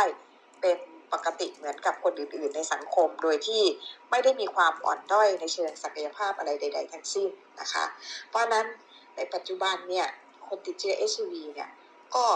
มีชีวิตยืนยาวนะคะ แล้วก็ถ้ากินยาต้านไวรัสต่อเนื่องกันเกิน6เดือนขึ้นไป ก็จะไม่ส่งผ่านเชื้อ HIV ไปให้คนอื่นแล้วด้วยนะคะ อันนี้เป็นวิวัฒนาการที่ก้าวหน้าแล้วก็ ประเด็นของเรื่องเหล่านี้ก็คือที่พูดเรื่ององค์ความรู้มาเนี่ยเรียนคิดว่าโจทย์อันหนึ่งในสังคมไทยก็คือว่า ตอนนี้การเผยแพร่ข้อมูลความรู้ความเข้าใจเรื่อง HIV AIDS เนี่ยมันมันแผ่วมากหรือมันแทบไม่มีเลยนะคะ มันเป็นข้อมูลที่รับรู้กันในวงที่ไม่กว้าง และมีความจำเป็นที่จะต้องให้มีการเผยแพร่ประชาสัมพันธ์เรื่องเหล่านี้ให้มากขึ้นเพื่อไปอลบ องค์ความรู้เดิมนะคะที่มันมีอยู่ในสมองคนเรื่องเอชเป็นแล้วตายรักษาไม่หาย อะไรทั้งหลายทั้งปวงเนี่ยซึ่งมันยังฝังชิปอยู่ในสมองของคนส่วนใหญ่เนี่ยแล้วก็ส่งผลให้เกิดความกลัว ความกังวล ว่าจะเป็นภาระถ้ารับเขาเข้ามาทำงาน หรือว่ารับเขาเข้ามาอยู่ ร่วม อาจจะเกิดการแพร่เชื้อกันได้อย่างเงี้ยเป็นต้นนะคะ เราต้องคลี่คลายความกลัวกังวลด้วยการใช้องค์ความรู้ใหม่เข้าไปแทนที่องค์ความรู้เดิม ซึ่งมันเป็นเรื่องทางวิชาการนะคะ ไม่มีใครโกหกนะ ไม่ได้พูดเพื่อที่จะหวังว่าจะทำให้คนที่ติดเชื้อ HIV หรืออยู่ร่วมกับเชื้อ HIV ได้รับสิทธิพิเศษแต่อย่างใดการทำงานของการเรียกร้องเรื่องของสิทธิ ด้านเอสเนี่ยนะคะซึ่งเป็นสิทธิมนุษยชนนะคะแล้วก็เราไม่ได้เรียกร้องสิทธิพิเศษใด ๆ ให้กับผู้ติดเชื้อนะคะ แต่เราเรียกร้องสิทธิที่เท่าเทียมกันของคนที่ติดเชื้อและคนไม่ติดเชื้อนะคะมีสิทธิเท่ากันค่ะ ไม่ได้มีใครมีสิทธิ์เหนือกว่าใครนะคะ ไม่ได้มีแต้มต่อไม่ได้มีอภิสิทธิ์แต่อย่างใดคราวนี้มาดูว่าแล้วไอ้ความที่มันมีอคติในเรื่องของ HIV AIDS เนี่ยแล้วก็ก่อให้เกิดความกลัวกังวลวิตกกังวลที่จะอยู่ร่วมกันเนี่ย มันก็เลยนำมาสู่การเลือกปฏิบัตินะคะมีการสำรวจล่าสุดนะคะต้องใช้ข้อมูลล่าสุดที่มีเนี่ยก็คือเมื่อปี 2557 โดยกระทรวงสาธารณสุขเนี่ยนะคะได้มีการดำเนินการสำรวจประชาชนทั่วไปค่ะ โดยใช้ข้อคำถาม 6 ข้อว่าเขาสบายใจไหมถ้าจะต้องซื้ออาหารจากคนที่ติดเชื้อ HIV เป็นคนขายหรือเป็นคนทำสบายใจไหมถ้าจะให้ลูกไปเรียน กับเด็กที่ติดเชื้อ HIV อวีอะไรอย่างนี้ยเป็นต้นนะคะเขาเขามี 6คำถามที่ถามไป พอถามไปแล้วประมาณ3 0,000กว่าคนนะคะทั่วประเทศเนี่ยเอามาประมวลแล้วเนี่ยก็พบว่าคนไทยนะคะห้าสิบแปดจุดหกเปอร์เซ็นไม่ยินดีที่จะอยู่ร่วมกับคนที่มีเชื้อ HIV พูดง่ายๆคือในร้อยคนมี50กับ59คนเนี่ยนะคะ ไม่ไม่โอเคในการที่จะร่วมผู้ติดเชื้อด้วยเหตุผลว่าก็ ยังมีความกลัวมีความกังวลในการอยู่ร่วมนั่นเองนะคะ เพราะนั้นอันนี้ก็เป็นโจทย์ที่เป็นที่มาว่าเอ๊ะแล้วรัฐบาลเองเนี่ยก็ลงทุนนะคะปีหนึ่งประมาณ 3,000-4,000 ล้าน จัดหายาต้านไวรัส HIV นะคะ เพื่อที่จะแจกจ่ายให้กับผู้ติดติดเชื้อผู้ป่วยเอสทั้งหลายได้ได้กินทุกทุกเดือนเนี่ยนะคะ แต่ว่าเขาก็ไม่ต้องไปรับยาทุกเดือนนะคะสามเดือนห้าเดือนอยู่นี้หกเดือนในบางที่เนี่ย ไปรับยามารับประทานเนี่ยแล้วก็สุขภาพแข็งแรงขึ้นนะคะ สามารถดำเนินชีวิตได้ตามปกติเลยเนี่ยแต่เขาไม่สามารถจะทำงาน ไม่สามารถจะเรียนหนังสือ ไม่สามารถจะมีส่วนร่วมในการสร้างเศรษฐกิจสังคมได้ อันนี้มันก็เป็นการลงทุนที่สูญเปล่ามากนะคะออตอนนั้นเนี่ยมูลนิธิศูนย์คุ้มครองสิทธิด้านเอดเองเนี่ยเราก็พบว่าเอ่อเอาละเราพบว่า 58.6 เนี่ย ถ้าเทียบกับ 10 ปีก่อนนะคะ ย้อนไปประมาณปี 2547น่ะตอนนั้นก็มีการสำรวจเหมือนกัน ตอนนั้นเนี่ย79%ไม่ยินดีที่จะอยู่ร่วมกับผู้ติดเชื้อพอมาปี 57 เอ๊ะ แปลว่ามันดีขึ้นนะ เหลือ 58.6 แต่มันก็ยังไม่ดีมากนะคะ มันก็ยังต้อง ต้องมีความท้าทาย แปลว่ามีผู้ติดเชื้อยังถูกเลือกปฏิบัติ ถูกรังเกียจอยู่เนี่ย เราคงไม่โอเคกับสิ่งนี้อ่อแล้วเราก็ได้รับเรื่องร้องเรียนเยอะแยะมากมายเลยนะคะ สมัยก่อนก็เป็นเรื่องเข้าไปถึงการรักษา แต่มาสมัยณปัจจุบันเนี่ยส่วนใหญ่ก็จะเป็นเรื่องที่เรากำลังคุยกันนี่แหละค่ะว่า ติดเชื้อ HIV ไม่ได้ป่วยนะคะ ภาวะป่วยด้วยเอดเนี่ยมันเป็นภาวะชั่วคราวค่ะถ้าเข้าสู่การรักษา มันก็หายไป แล้วก็กลายมาเป็นผู้ติดเชื้อ HIV นะคะติดเชื้อ HIV กับป่วยเอดส์ไม่เหมือนกันนะคะ เพราะฉะนั้นเนี่ยคนติดเชื้อ HIV ก็คือคนไม่ป่วย นะคะ คนไม่ได้ป่วยอะไรเลย แข็งแรงนะคะ สามารถทำงานได้ทุกอย่างไม่ได้แตกต่างจากคนอื่นๆนะคะ ถ้าเอาเขาไปทดสอบสมรรถนะ จะทำหารจะตำรวจจะอะไรเนี่ยดิฉันคิดว่าหลายคนทำได้ดีกว่าคนที่ไม่ติดเชื้อด้วยซ้ำไป เพราะฉะนั้นก็ไม่ต้องมากีดกันกันในในในในแง่ที่ใช้ผลของเลือดนะคะ ล่าสุดที่เพิ่งส่งเรื่องไปให้ท่านนายการนรงนะคะเมื่อวานวันศุกร์นี่เองใช่ไหมคะท่านนายการก็เป็นเรื่องที่เข้าไปสมัครงานผ่านการ คัดเลือกทุกอย่างสัมภาษณ์ผ่านละแล้วก็จะถูกบรรจุเข้าทำงานในวันที่หนึ่งธันวาเนี่ยวันเอสโลกพอดีเลยนะคะ แต่ว่าได้รับแจ้งว่าจะต้องไปตรวจร่างกายก่อน แล้วในนั้นก็มีเรื่องของการระบุชัดเจนว่าต้องตรวจ HIV ด้วยนะคะ ก็ทำเรื่องเร่งด่วนไปที่ทางสำนักงานอัยการสูงสุดก็คืออายการฝ่ายช่วยเหลือประชาชนทางกฎหมายหรืออายการสปชที่ท่านนรงดูแลอยู่เนี่ยนะคะ ให้ช่วยดำเนินการนะคะ ซึ่งที่ผ่านมาก็เดี๋ยวท่านคงจะพูดว่าได้เคยช่วยเหลือได้ผล มาแล้วหลายรายนะคะในขณะเดียวกันเนี่ยนะคะปัญหาการร้องเรียนในเรื่องนี้ก็มีเยอะขึ้นเรื่อยๆ แล้วสิ่งที่เราพยายามจะแก้ปัญหามาโดยตลอดก็คือว่าการไปพูดคุยทำความเข้าใจกับหน่วยงานที่ร้องที่ถูกร้องเรียนนะคะไม่ว่าจะเป็นบริษัทเอกชนไม่ว่าจะเป็นหน่วยงานราชการนะคะ ก็หลายที่ก็ประสบความสำเร็จนะคะ โดยเฉพาะภาคเอกชนเนี่ยส่วนใหญ่เนี่ยก็มักจะเปลี่ยนยอมเปลี่ยนตามนะคะพูดง่ายคือว่าเขาไม่รู้ เป็นการเสนอแพ็กเกจโดยโรงพยาบาลที่มารับตรวจสุขภาพ เพราะนั้นเขาไม่ได้ทราบอ่อรายละเอียดเกี่ยวกับเรื่อง HIV พอเราไปให้ข้อมูลเขาว่า จริง ๆ บริษัทห้างร้านเนี่ยไม่ควรจะเสียสตางค์ค่าตรวจ HIV ซึ่งถ้าโรงพยาบาลเอกชนหรือแลบเอกชนไปตรวจเขาคิดอย่างต่ำก็รายละ 500 บาทนะคะจนถึง 1,000 บาทเนี่ยไม่ควรจะเสียเงินตรงนี้เลย เพราะว่าสิทธิในการตรวจหาเชื้อ HIV เนี่ยมันเป็นสิทธิขั้นพื้นฐานของคนไทยทุกคนที่มีบัตรประชาชนนะคะ บัตรทองประกันสังคมข้าราชการทุกสิทธิ์เลยนะคะ ท่านมีสิทธิ์ไปขอตรวจ HIV ได้ฟรีปีละสองครั้ง ไปที่ไหนก็ได้ในประเทศนี้ที่ท่านสบายใจ ไม่ต้องไปตามหน่วยที่ท่านมีสิทธิ์ก็ได้นะท่านอยู่กรุงเทพท่านไปตรวจเชียงใหม่ก็ได้ค่ะ หรืออยู่เชียงใหม่ไปตรวจที่ภาคใต้ก็ได้นะคะ ที่ไหนที่ท่านสบายใจ เพราะว่าก็เข้าใจความกังวลเรื่องความลับอย่างที่ว่าไปเพราะฉะนั้นอันเนี้ยมันก็เป็นสาเหตุว่า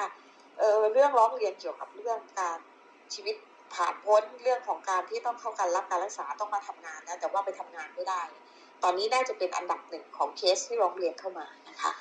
เพราะนั้นนี่อันนี้ก็เป็นที่มาว่า เออเราก็มีนโยบายที่ดีนะเรามียุทธศาสตร์ ยุติเอดประเทศไทยนะคะ ปัจจุบันเนี่ยเราประกาศนโยบายโดยนายกรัฐมนตรีนะคะ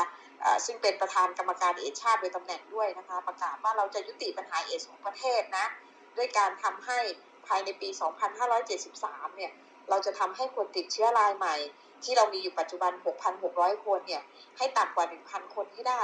เราจะทำให้การตายอันเนื่องมาจาก HIV AIDS เนี่ยต่ำกว่า 4,000 รายต่อปีให้ได้ ตอนนี้เราปีปีเราอยู่ที่12,000ถึงหรือหมื่นะคะ แล้วก็เราจะทำให้การเลือกปฏิบัติต่อผู้ติดเชื้อ HIV เนี่ย ลดลงให้ได้ 90%อันนี้คือคำประกาศในเชิงนโยบาย ซึ่งดีมากและเป็นที่ยกย่อง แล้วก็เอามาจากระดับสากลนะคะเป็นที่ยอมรับ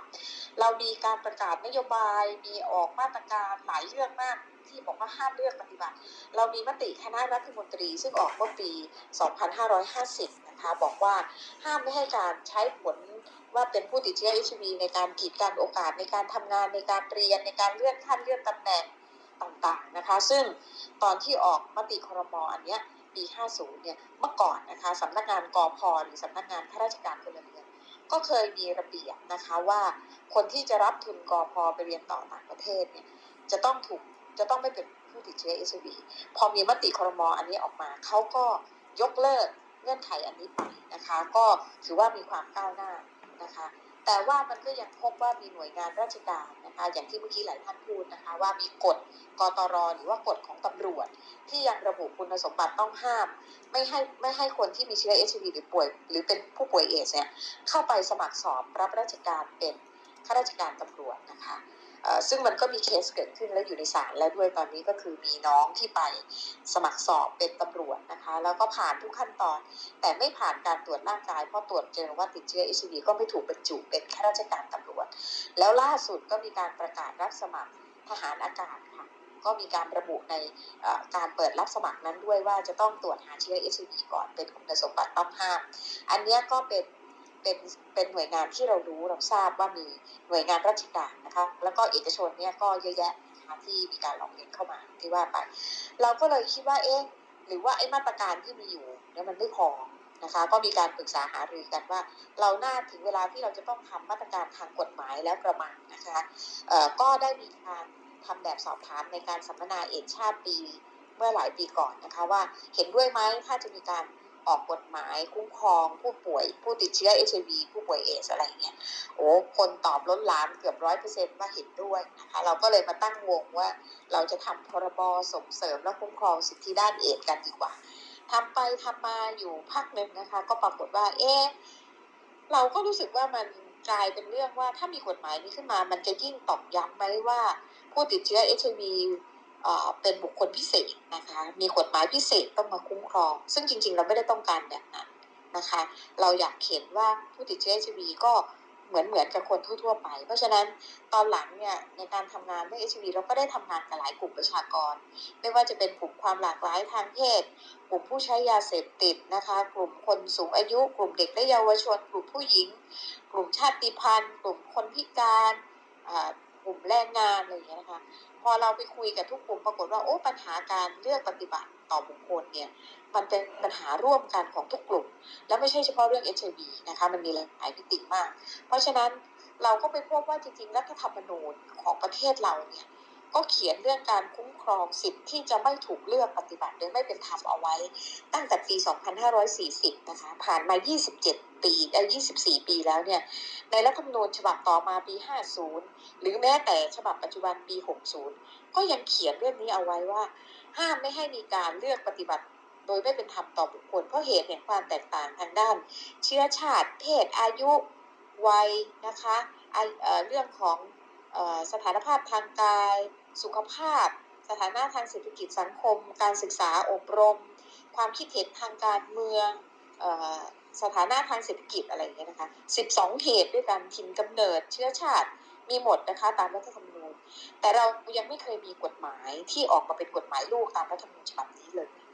และบังเอิญว่าเราก็ไปพบว่าคณะกรรมการสิทธิมนุษยชนแห่งชาตินะคะ ซึ่งก็ เราก็ร้องเรียนรัวไปที่กรรมการสิทธิมนุษยชนแห่งชาติด้วยนะคะ กรณีการเลือกปฏิบัติต่อผู้ติดเชื้อ ซึ่งกรรมการสิทธิมนุษยชนแห่งชาติก็มีคำวินิจฉัยมีรายงานการตรวจสอบการละเมิดสิทธิ์ออกมาหลายฉบับ ฉบับล่าสุดก็เรื่องกฎกตรหรือกฎของตำรวจเนี่ยก็มีรายงานออกมาชัดเจนนะคะว่า นี่เป็นการเลือกปฏิบัติต่อผู้ติดเชื้อ HIV เป็นการ ละเมิดสิทธิมนุษยชนนะคะเสนอแนะให้หน่วยงานสำนักงานตำรวจแห่งชาติเนี่ยดำเนินการทบทวนปรับปรุงแก้ไขกฎนี้ แต่ว่าก็ยังไม่เป็นผลสำเร็จนะคะในปัจจุบัน ในขณะเดียวกันก็ได้มีการออกเป็นเหมือนอประกาศของคณะกรรมการสิทธิมนุษยชนแห่งชาติว่า การกำหนดเงื่อนไขว่าจะต้องมีการตรวจหาเชื้อ HIV ก่อนรับเข้าทำงาน ถือว่าเป็นการละเมิดสิทธิมนุษยชนชัดเจนนะคะมาหลายปีแล้วนะคะ แต่ปัญหาก็ยังมี เพราะฉะนั้นเเราก็ไปพบอีกว่าคณะกรรมการสิทธิ์มีงานวิจัยนะคะว่าประเทศไทยควรจะมีกฎหมายกลางนะคะที่เป็นกฎหมายขจัดการเลือกปฏิบัติต่อบุคคล ที่ล้อตามรัฐธรรมนูญมาตรา 27 นะคะในฉบับปัจจุบันรัฐธรรมนูญฉบับปัจจุบัน ฉบับที่แล้วนี่ก็เป็นมาตรา 30 นะคะ เพราะฉะนั้นเราก็เลยตั้งต้นค่ะว่า เราจะทำร่างกฎหมายนะคะเพื่อที่จะออกเป็นมาตรการกฎหมายที่จะรับรองสิทธิ์ของการไม่ถูกเลือกปฏิบัติต่อบุคคลของกลุ่มคนต่างๆ รวมทั้งผู้ติดเชื้อ HIV นะคะเราใช้เวลาหนึ่งปีในการยกร่างพระราชบัญญัติขจัดการเลือกปฏิบัติต่อบุคคลภาคประชาชน โดยมีส่วนร่วมของสิบประชาชนสิบเครือข่ายนะคะ อย่างที่กล่าวมาผู้ติดเชื้อ HIV คนพิการความหลากหลายทางเพศ ผู้สูงอายุนะคะ ชาติพันธุ์ ผู้ใช้สารเสพติดแรงงานนะคะ ใครอีกอะใครอีกอะความหลากหลายทางเพศอะไรอย่างเงี้ยนะคะ เราช่วยกันนะคะ จนได้ร่างนี้ออกมา เสร็จแล้วเราก็ไปยื่นริเริ่มขอเสนอกฎหมายโดยประชาชนกับประธานรัฐสภาก็คือคุณชวนหลีกภัยนะคะ เมื่อวันที่ 12 พฤศจิกายนปี 2562 นะคะ ท่านประธานรัฐสภาคือท่านชวนเนี่ยก็ใช้เวลาในการวินิจฉัยว่าร่างของ ภาคประชาชนที่จะเสนอเข้าสู่การพิจารณาของรัฐสภาเนี่ยเข้าข่ายเป็นกฎหมายที่เข้าชื่อเสนอได้หรือไม่นะคะก็คือต้องเป็นหมวด 3 ว่าด้วยเรื่องสิทธิเสรีภาพ หรือหมวด 5 ว่าด้วยเรื่องหน้าที่ของรัฐตามรัฐธรรมนูญมาตรา 133 นะคะท่านก็วินิจฉัยว่าอ๋อร่างกฎหมายของเราเข้าข่ายเป็นหมวด 3 สามารถริเริ่มได้ก็ให้เราไปรวบรวมรายชื่อผู้มีสิทธิ์เลือกตั้ง เพื่อสนับสนุนการเสนอกฎหมายนี้ ซึ่งซึ่งในรัฐธรรมนูญเขียนเอาไว้ว่าต้องมีคนสนับสนุนไม่น้อยกว่า1 0,000ชื่อนะคะเป็นผู้มีสิทธิ์เลือกตั้ง เราก็ทั้ง 10 เครือข่ายเราก็ช่วยกันนะโดยเฉพาะเครือข่ายผู้ติดเชื้อนี่ก็แข่งขันมากนะคะตอนนี้เราก็เลยได้มา1 12,116 รายชื่อเอ่อซึ่งเราก็ได้ไปยื่น 12,116 รายชื่อต่อประธานรัฐสภาไปแล้ว เมื่อวันที่ 24 พฤศจิกายน 2564 ที่ผ่านมาไม่กี่วันนี้เองค่ะตอนนี้ก็อยู่ในขั้นตอนว่าก็จะต้องส่งรายชื่อทั้ง 12,116 รายชื่อไปให้กรมการปกครองตรวจสอบว่าเป็นผู้มีสิทธิ์เลือกตั้ง และก็ให้ยืนยันว่าเขาเป็นผู้ลงรายชื่อจริงนะคะ ซึ่งใช้เวลา 45 วันนะคะ ซึ่งถ้าตรงนั้นผ่านเนี่ยครบ 10,000 นะคะ ก็จะ เอ่อเนื่องจากของกฎหมายที่เราเสนอเนี่ยเป็นกฎหมายเกี่ยวกับการเงินก็ต้องส่งไปให้นายกรัฐมนตรีรับรองก่อนที่จะเข้าสู่การพิจารณาของรัฐสภาต่อไปนะคะแต่ถ้าไม่ครบ 10,000 ชื่อ ก็หมายความว่าตรวจสอบแล้วมีมีเอกสารเสีย หรือว่ามีคนขอถอนตัว แล้วไม่ถึง 10,000 ชื่อ ก็จะซ่อมให้ครบ 10,000 ชื่อภายใน 90 วันตามกฎหมายนะคะซึ่งตอนนี้กฎหมายอยู่ในขั้นตอนนี้ค่ะ ก็คือยื่น 116 รายชื่อไปแล้ว และอยู่ในระหว่างการตรวจสอบ แต่ในขณะเดียวกันเราก็มีการขับเคลื่อนโดยการไปผลักดันให้กรมคุ้มครองสิทธิและเสรีภาพกระทรวงยุติธรรมนี่นะคะจัดทำร่างพระราชบัญญัติขจัดการเลือกปฏิบัติต่อบุคคลเช่นเดียวกัน เพราะว่าพอภาคประชาชนเสนอร่างกฎหมายเนี่ยมันต้องมีร่างของภาค หน่วยงานรัฐประกบค่ะ ซึ่งกรมคุ้มครองสิทธิและเสรีภาพก็ได้ดำเนินการนะคะจัดทำร่างพระราชบัญญัติขจัดการเลือกปฏิบัติต่อบุคคล ทราบว่าทำเสร็จแล้วนะคะ เปิดเวทีรับฟังความเห็นไปเจ็ดครั้งแล้ว แล้วก็สรุปเรียบร้อยแล้วตอนนี้ไปรอเสนอเข้าสู่การพิจารณาของคณะกรรมการกฎหมายของกระทรวงยุติธรรม ซึ่งถ้าผ่านตรงนี้ก็จะไปที่ท่านรัฐมนตรีว่าการกระทรวงยุติธรรมเพื่อเสนอต่อคณะรัฐมนตรีต่อไปนะคะ อันนี้ก็เป็นความคืบหน้าในเรื่องของการจัดทำกฎหมายและเสนอกฎหมาย ขจัดการเลือกปฏิบัติต่อบุคคลของภาคประชาชนค่ะ เอาเท่านี้ก่อนนะคะ ขอบคุณค่ะ ขอบคุณมากเลยค่ะ ก็เออเป็นอะไรที่แบบละเอียดและชัดเจนมากๆเลย คือคุณเชอรี่มีอะไรอยากจะเสริมเพิ่มเติมไหมฮะ ไม่มีค่ะ เปิดไปก็พร้อมกันเฉยๆอะคุณนายนาคือเอาจริงๆฟังเรารู้สึกว่านอกจากคนที่เอ่อคนที่มีเชื้อ HIV เนี่ยจะเบนฟิตจากร่างพรบอันนี้แล้วนะคะก็ยังมีคนอื่นๆด้วยซึ่งเอ่อจัดเข้ายังไงดีอะใช้คำว่าคนชายขอบสังของสังคมได้ไหมคือเหมือนว่า เอ่ออาจจะมีเอ่อความพิการทางร่างกาย หรือว่าเป็นแบบเอ่อความหลากหลายทางเพศ หรืออะไรอย่างนี้นะคะ ที่บางทีเนี่ยยังมีการเลือกปฏิบัติอยู่ทางสังคมใช่ไหมคะเรียนอย่างนี้ค่ะคุณน้อยหนาค่ะค่ะเอ่อกฎหมายฉบับนี้ริเริ่มจัดทำโดย 10 เครือข่ายภาคประชาชน ซึ่งอาจจะเป็น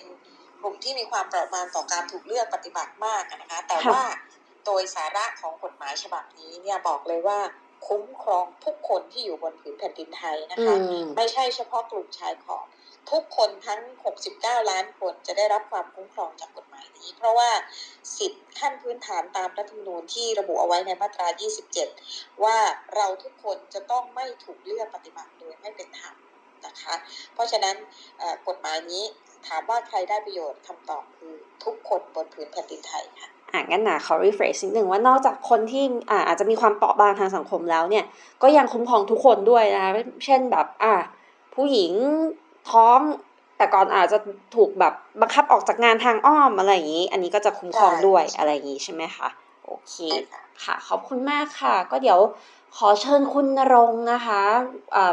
อายการพิเศษฝ่ายแผนช่วยเหลือทางกฎหมายเนี่ยว่าเอ่ออยากให้คุณณรงค์พูดอะไรสักนิดนึงค่ะว่าเอ่อ หน่วยงานต่างๆเนี่ยควรจะมีแนวทางอย่างไรเพื่อขจัดการเลือกปฏิบัติของผู้มีเชื้อ HIV หรือว่าเอ่อถ้าถูกละเมิดแล้วมีแบบช่องทางร้องจะร้องเรียนยังไงได้บ้างอะค่ะ ค่ะขอบคุณค่ะ ครับผมครับสวัสดีนะครับ ทุกท่านที่อยู่ในห้องนะครับ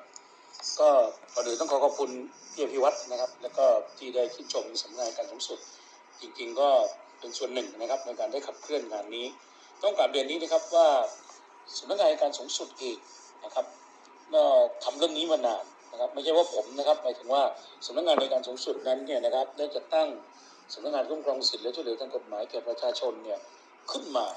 ในสำนักงานนี้ตั้งแต่ปีในเครือกรมอัยการอยู่ขนาดนั้นเนี่ยนะครับตั้งแต่ปี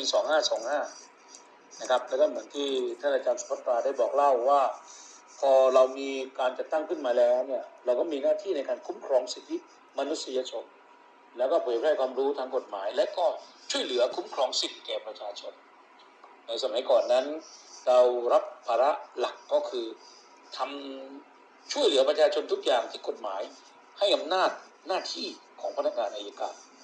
อย่างเช่น การจัดการมรดก การยื่นคำร้องขอเป็นคนไร้ความสามารถ การเสมือนไร้คนมีอำนาจการสาบสูญการจดทะเบียนรับรองบุตรการรับบุตรบุญธรรมที่กฎหมายว่าใครมีสิทธิ์ไปยื่นต่อศาลได้บ้าง และกฎหมายไปเขียนติ่งไว้ว่าบิดามารดาบุตรสามีภรรยาหรือพนักงานอัยการที่เขียนอย่างนี้ยที่เขียนว่าหรือพนักงานอัยการหรือพนักงานอัยการในกฎหมายเหล่านั้นเนี่ยเขาเรียกว่าเป็นอำนาจหน้าที่ของพนักงานอายการ เราก็จะบริการให้กับประชาชนฟรี ไม่มีค่าใช้จ่าย ประชาชนอาจจะออกค่าธรรมเนียมศาลบ้างเล็กน้อย ซึ่งแตกต่างกับการไปว่าจ้างผู้มีวิชาชีพทางกฎหมาย พอมี HIV ขึ้นมาในปี 2527 อาจารย์ก็เล่าให้ฟังมาตั้งแต่ต้น ผมก็มารับราชการในปี 39 เราก็มาเห็นเส้นทางของสำนักงานคุ้มครองสิทธิ์มาตลอดว่า ก่อนหน้านั้นตั้งแต่ 2730 34 มาตลอดนั้น เรามีหน้าที่ในการเผยแพร่ความรู้เกี่ยวกับ HIV เกี่ยวกับ HIV มาจากไหนครับ มีทางคุณหมอ มีทางเจ้าหน้าที่สาธารณสุข มาอบรม อายการคุ้มครองสิทธิ์ของเราอบรมเป็นหลักสูตรเลยนะครับ ก่อนหน้านี้อายการจะออกเป็นในการคุ้มครองสิทธิ์ในต่างจังหวัด117ต่อ102สองสำนักงาน ปัจจุบันนี้แต่ก่อนอาจจะไม่ถึงตามนี้เนี่ย แต่อย่างน้อยก็75จังหวัด76จังหวัดสมัยก่อนนั้นนะเราต้องอบรมก่อน แล้วหนึ่งในวิชานั้นก็คือ วิทยากร การอบรมหลักสูตรวิทยากรโครงการเอสเขียนอย่างนี้เลยนะ ในสมัยก่อน ผมเองก็ได้ประกาศนียบัตรเหมือนกัน เราต้องอบรมวิชานี้ก่อน แต่เราเน้นเรื่องอะไรครับ การให้ความรู้ HIV คืออะไรนะครับ ในยุคนั้นเนี่ย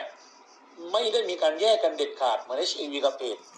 รู้แต่ว่าเอดส์คืออะไรเอดส์คืออะไรเอดส์คืออะไรเหมือนที่พี่พิวัตรบอก ก็คือส่วนราชการเนี่ยบอกเราว่าเอดส์คืออะไร แล้วเอดส์ป้องกันอย่างไร เอดส์รักษาได้ไหม ในขณะนั้นเนี่ยเอดส์เป็นแล้วตายรักษาไม่ได้นั่นคือภาพจำเหมือนที่เราทุกคนยุรู้กันอยู่ในห้องนี้ ได้งบประมาณมาแต่ก่อนก็เป็นงบประมาณที่กระทรวงสาธารณสุขเฉียดและแบ่งมาให้เรา เพื่อเราไปเผยแพร่ความรู้จัดอบรมความรู้ แต่คนที่อบรมความรู้ก็คือกลุ่มคนอาชีพชาวบ้านที่เขาไม่ใช่กลุ่มเสี่ยงนะครับกลุ่มที่เป็น HIV ไม่มีใครเปิดตัว กลุ่มเสี่ยงกลุ่มปราะบาง กลุ่มนายรักชาย หรือหญิงรักชายสมัยหรือหญิงเอ่อหญิงรักหญิงสมัยก่อนนั้นเนี่ยหรือกลุ่ม LGBT ขณะนั้นไม่แทบจะไม่ปรากฏ เพราะต่างคนต่างที่ว่ายังไม่เกิดสิทธิมนุษยชนที่จะยอมรับในส่วนนั้นได้ เราเองตั้งแต่ปี 2539 ที่ทำงานมาก็ออกไปในการต่างจังหวัด ผ่านการอบรมหลักสูตรนี้ก็จำได้ว่าโดยคุณหมอสองสามีภรรยานะมูลนิธิดารุณธรรมที่อยู่ที่ดารุณศึกษาดารุณธรรมเนี่ยที่เชียงใหม่นะครับท่านบรรยายเราถึงสามสี่วันนะครับมีของตัวอย่างมีอะไรให้เราดูนะครับเรื่อง DNA เรื่องเอดส์ทำให้เราเกิดความเข้าใจ แล้วเอาวิชาความรู้นี้ไปเผยแพร่ความรู้แก่ประชาชน เน้นเหมือนที่ผมบอก การให้ความรู้ เอดคืออะไรป้องกันอย่างไร รักษาได้หรือไม่ในขณะนั้น อยังไม่มียาเลยมากมาย ต่อมาบทบาทของอายการนะครับ ก็เปลี่ยนไปนะครับ เราเพิ่มสิทธิมนุษยชนเพิ่มมากยิ่งขึ้น แต่ในการบรรยายสิทธิมนุษยชนการทำคู่มือนะครับเราก็เน้นสิทธิมนุษยชนตามรัฐธรรมนูญปี 40สิทธิในการมีชีวิตสิทธิในการศึกษาสิทธิในการประกอบอาชีพสิทธิในการเดินทางสิทธิอะไรต่าง ๆ ที่เอ่อ สิทธิมนุษยชน5ด้านนะครับ แล้วก็30ข้อเนี่ยบอกเรา เราก็พยายามเน้นว่าเขาก็คือบุคคลที่มีสิทธิ์เหมือนกับบุคคลทั่วไปอันนี้ท่านอาจารย์สุภัตราครับท่านอภิวัตรบอกว่าเขาไม่ได้มาเรียกร้องสิ่งที่มากกว่าคนอื่น แต่เขาเรียกร้องสิทธิมนุษยชนของเขาคือศักดิ์ศรีความเป็นมนุษย์เขาที่พึงมีพึงได้ เหมือนกับบุคคลทั่วไปพอเราให้เผยแพร่ความรู้ไปอย่างนี้ไปนะครับบทบาทของอัยการก็ยังเหมือนเดิมก็คือกลุ่มเป้าหมายของเรานั้น ยังไม่ใช่บุคคลที่เป็นผู้ติดเชื้อ ยังไม่ใช่บุคคลที่เป็นเอชนะครับไม่ใช่กลุ่มเสี่ยง เพราะกลุ่มเสี่ยงนี้ไม่ให้ความร่วมมือในการเข้ามารับฟังเลยนะครับ กลุ่มแม้กระทั่งสสจอำเภอต่างๆแทบจะค้นหาบุคคลเหล่านี้มาให้กับกรมเนี่ยไม่ได้เลย เราก็บอกให้บุคคลทั่วไปแทรกเข้าไปในวิชาหนึ่ง ของผู้นำชุมชนอสมกำนันผู้ใหญ่บ้านนะครับ หรือผู้ประนอมหรือคณะกรรมการชุดๆต่าง ๆ ของอำเภอจังหวัดนั้นๆให้รู้ว่า ถ้ารู้ถ้าเจอถ้าเห็นบุคคลเหล่านี้ บอกสิทธิ์เหล่านี้ให้เขาด้วย แต่ตัวเขาไม่มาแล้วครับ หญิงให้บริการนะครับ หรือปักเทหรือว่าจะเป็นบุคคลที่เอ่อเปราะบางที่เราบอกเขาไม่มาหรอกครับ เขาต้องทำงานเขาต้องทำอะไรหลายอย่าง แล้วก็ยังเป็นปัญหาที่สุดที่เรารู้จักกันก็คือ เขายังเป็นผู้ที่ตีตราตัวเองอยู่ เพราะไม่รู้ว่าออกมาแล้วใครจะช่วยเขาได้บ้าง จนมาบทบาทที่โดดเด่นขึ้นมาอีกครั้งนึงนะครับ ในปี 62 ที่ผ่านมานะครับ จากการที่เปลี่ยนบทบาทของการที่มียุทธศาสตร์ด้านเอกชาตินะครับแห่งชาติด้านเอสนะครับ 60 ถึง 73 เนี่ยสำนักงานการสูงสุดไปรับบทบาทของได้รับมอบหมายให้มีหน้าที่ในยุทธศาสตร์ที่ 4 ก็คือการปรับภาพลักษณ์ความเข้าใจ เสริมสร้างความเข้มแข็งระดับบุคคล ครอบครัว ชุมชน รวมทั้งกลไกคุ้มครองสิทธิ์เพื่อลดการรังเกียจกีดกัน การเลือกปฏิบัติที่เกี่ยวเนื่องกับ HIV และเพศภาวะ ยุทธศาสตร์นี้เราไม่ได้อยู่คนเดียวนะครับ เราอยู่กับกระทรวงยุติธรรมสำนักงานการสูงสุดสำนักงานคณะกรรมการสิทธิมนุษยชนแห่งชาติ กระทรวงพมนะครับ กระทรวงแรงงาน กระทรวงศึกษากรมประชาสัมพันธ์ กระทรวงมหาดไทย กระทรวงสาธารณสุข คณะกรรมการองค์การพัฒนาเอกชนด้านเอส องค์กร องค์การภาคประชาสังคม เครือข่ายผู้ติดเชื้อ HIV แล้วก็หน่วยงานภาคธุรกิจ องค์กรชุมชน เนี่ยครับจึงเป็นที่มาที่ กลุ่มเรานะครับ มีทั้งอาจารย์สุภัตราที่เป็นภาคประชาสังคม มีของคุณอภิวัตรที่เป็นตัวแทนเครือข่ายผู้ติดเชื้อนะครับ ก็อยู่ในยุทธศาสตร์ที่สี่นี่แหละนะครับ แล้วก็ส่วนราชการที่ผมพูดถึง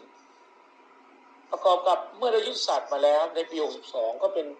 โชคดีนะครับ ในปีนั้นที่ UNAIDS นะครับได้ถวายตำแหน่งทูตสันถวไมตรีของโครงการโรคเอดส์แห่งสหประชาชาติ ในการป้องกัน HIV ในภูมิภาคเอเชีย และแปซิฟิก แด่พระเจ้าบรมวงศ์เธอพระองค์เจ้าโสมสวลีกรมหมื่นสุทธนารีนาถสมเด็จเจ้าฟ้าพัชรกิติยาภาในขณะนั้น ท่านยังดำรงตำแหน่งพนักงานอัยการ และท่านก็เคยผ่านงานสำนักงานอัยการคุ้มครองสิทธิ์นะครับ ที่ระยองมาก่อน ท่านมองเห็นว่างานนี้นะครับ งานลดการตีตราและการเลือกปฏิบัติ การปรับภาพลักษณ์สร้างความเข้าใจนะครับ สร้างความเข้มแข็งให้คนออกมา และก็สร้างเป็นกลไกคุ้มครองสิทธิ์ในการดูแลผู้ติดเชื้อไอวีหรือกลุ่มประชากรเปราะบางเหล่านี้ เหมาะที่สุดที่จะให้สกชเนี่ยหรือสำนักงานคุ้มครองสิทธิ์ที่ผมทำหน้าที่เป็นเอกอัครสิทธิ์ฝ่ายแผนอยู่เนี่ยรับผิดชอบอยู่ ให้รับผิดชอบต่อไปเป็นเจ้าภาพหลักนะครับ เราก็เลยประกาศตัวเองออกมาว่า ในบทบาทยุทธศาสตร์ที่ 4 นั้นนะครับ นอกจากมีทีมงานพวกเราที่อยู่ด้วยกันแล้วอายการเองอยากจะออกมาเป็นกลไกหลักในการที่จะดำเนินการในเรื่องนี้ให้เป็นรูปธรรม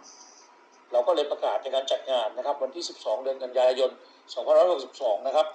เทิดพระเกียรติ นะครับ สมเด็จพระเจ้าบรวงศ์เธอพระองค์เจ้าสมสวรีนะครับ วันนั้นก็ประเมินสุทธานารีนาถโดยทูลเชิญทั้งสองพระองค์เป็นประธานที่อาคารวายุพักนะครับ และหน่วยงานราชการของเราเองเนี่ยครับหน่วยงานที่อยู่ในเครือข่ายที่ผมพูดถึงเมื่อกี้นะครับรวมทั้งพี่อภิวัตรรวมทั้งทีมงานของภาคประชาสังคมนะครับกลุ่มควบคุมโรคอาจารย์ประพันธ์พานุภาค แล้วก็ UNAIDS แล้วก็ผู้ประกอบผู้ประกอบการนะครับ รายงานนะครับวันนั้นก็ประกาศเจตนารมณ์จับมือกันต่อหน้าพระพักประกาศเจตนารมณ์ต่อว่าเราจะทำงานกันเป็นทีมสง่าวิชาชีพ จะไม่มีใครทำงานโดดเดี่ยวกันแล้วต่อไป ไม่ใช่ต่างคนต่างทำก็เลยกลายเป็นที่มาของงานของการทำงานในสหวิชาชีพอาจารย์สุภัตราซึ่งเป็นประธานอนุกรรมการส่งเสริมและคุ้มครองสิทธิด้านเอดส์ภายใต้คณะกรรมการเอดส์แห่งชาติเนี่ยท่านก็เลยมาปรึกษาหรือแล้วเราก็เลยทำกัน สุดท้ายท่านก็เห็นว่า ศักยภาพของพนักงานการทั่วประเทศ 112 สำนักงาน 76 จังหวัดกระบี่36 อำเภอนั้นเนี่ยน่าจะเป็นกลไกหลักที่จะขับเคลื่อนตรงเนี้ยให้ไปได้ พร้อมกับอายการเองเราก็อาสาที่จะรับเป็นประธานในการดำเนินการกับเครือข่ายสาวิชาชีพใน 76 จังหวัด แล้วก็136 อำเภอนั้นท่านอาจารย์ก็เลยออกคำสั่งนะครับอนุกรรมการส่งเสริมและคุ้มครองสิทธิด้านเอกที่2ทับ2563 แต่งตั้งคณะทำงานส่งเสริม และคุ้มครองสิทธิ์ด้านเอกในรูปแบบสงะวิชาชีพจังหวัดขึ้นมานะครับ โดยมีอัยการจังหวัดคุ้มครองสิทธิ์และช่วยเหลือทางกฎหมายและการบังคับคดีจังหวัด ซึ่งเรียกว่าอจคช นั้นเป็นประธานมีปลัดจังหวัด มีท้องถิ่นจังหวัด มีพมจ มีสวัสดิการและสังคมแรงงาน มีศึกษาธิการ มีผู้อำนวยการสปสชนะครับมีประธานสภาทนาย มีเครือข่ายผู้ติดเชื้อ มีนายแพทย์สสจ แล้วก็มีฝ่ายเลขา ก็คือสำนักงานอัยการคุ้มครองสิทธิ์อีกคนหนึ่งนะครับผู้ช่วยนะครับ แล้วก็ผู้แทนภาคประชาสังคมในจังหวัดนั้นๆ ซึ่งตอนนี้ก็ได้ทำการขับเคลื่อนถ่ายทอดความรู้อบรม อนุกรรมการเหล่านี้ไปหลายจังหวัด โดยอาจารย์ได้กำหนดให้มีจังหวัดนำร่องขึ้นมาก่อน 14 จังหวัด แล้วกระทรวงสาธารณสุขก็จะขยับขึ้นเป็น 36 จังหวัด ในปีงบประมาณ 66 แล้วก็จะเป็น 77 จังหวัด ให้มันทำงานได้เต็มที่เต็มสูบต่อไปนะครับ จากการที่เราทำงาน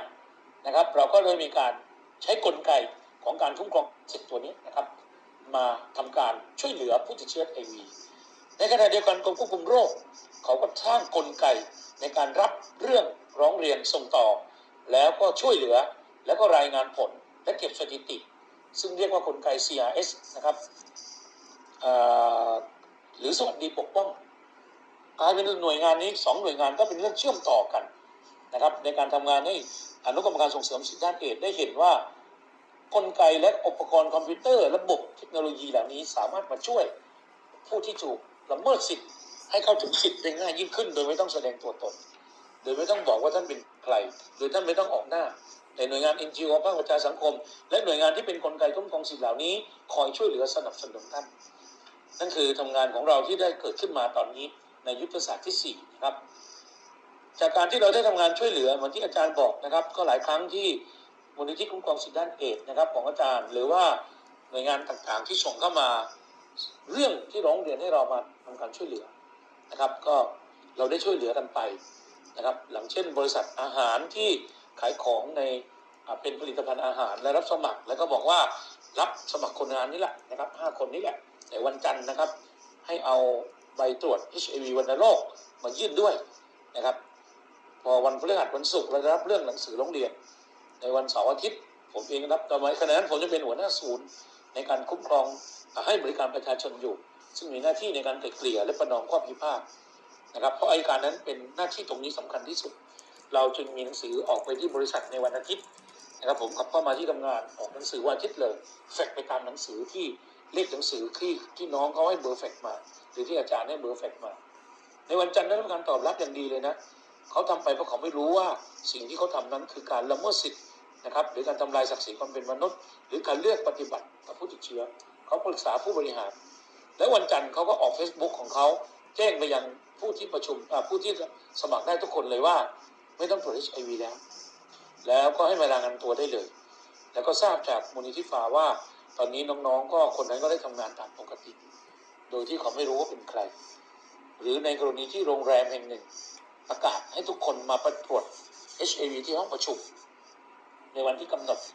นะครับ โดยมีการตรวจสุขภาพประจำปี แล้วก็มีการบังคับตรวจ HIV ด้วย ซึ่งเขารู้อยู่แล้วว่าเขาติดเชื้อ HIV ตามที่ท่านอาจารย์แจ้งข้อมูลให้ฟัง ตรวจก็เจอแน่นอน มีบ้านมีลูกมีรถที่จะต้องดำเนินการอยู่ ไม่สามารถอยู่ได้แน่นอน ถ้าเกิดเขาต้องให้ออกจากงาน เราเองก็รีบเชิญประชุม แล้วก็แจ้งให้เขาทราบก่อนว่า ที่คุณทำไปอย่างนี้มันการละเมิดสิทธิ์ไปบังคับตรวจไม่ได้ ในระหว่างที่ยังไม่ถึงวันนัดประชุม เพราะหนังสือไปรษณีย์ต้องไปและออกเราก็แฟกแล้วก็โทรหากัน โดยผมเองก็ทำความเข้าใจกับฝ่ายบุคคล ไม่กี่วันฝ่ายบุคคลก็ปลดป้ายนั้นออก ไม่ต้องตรวจ HIV และก็เข้าสู่กระบวนการเจรจากับเรา หลังจากนั้นพาโรงพยาบาลที่ส่งเสริมโปรแกรมนั้นเข้ามาด้วย และทำความเข้าใจนะครับ โดยใช้แพทย์คือคุณอาจารย์หมอทวีศักดิ์นะครับ จากกรมควบคุมโรค แล้วก็จากสำนักงานสวัสดิการแรงงานและสังคม แล้วก็อายการ นะครับ ร่วมกันทำความเข้าใจกับ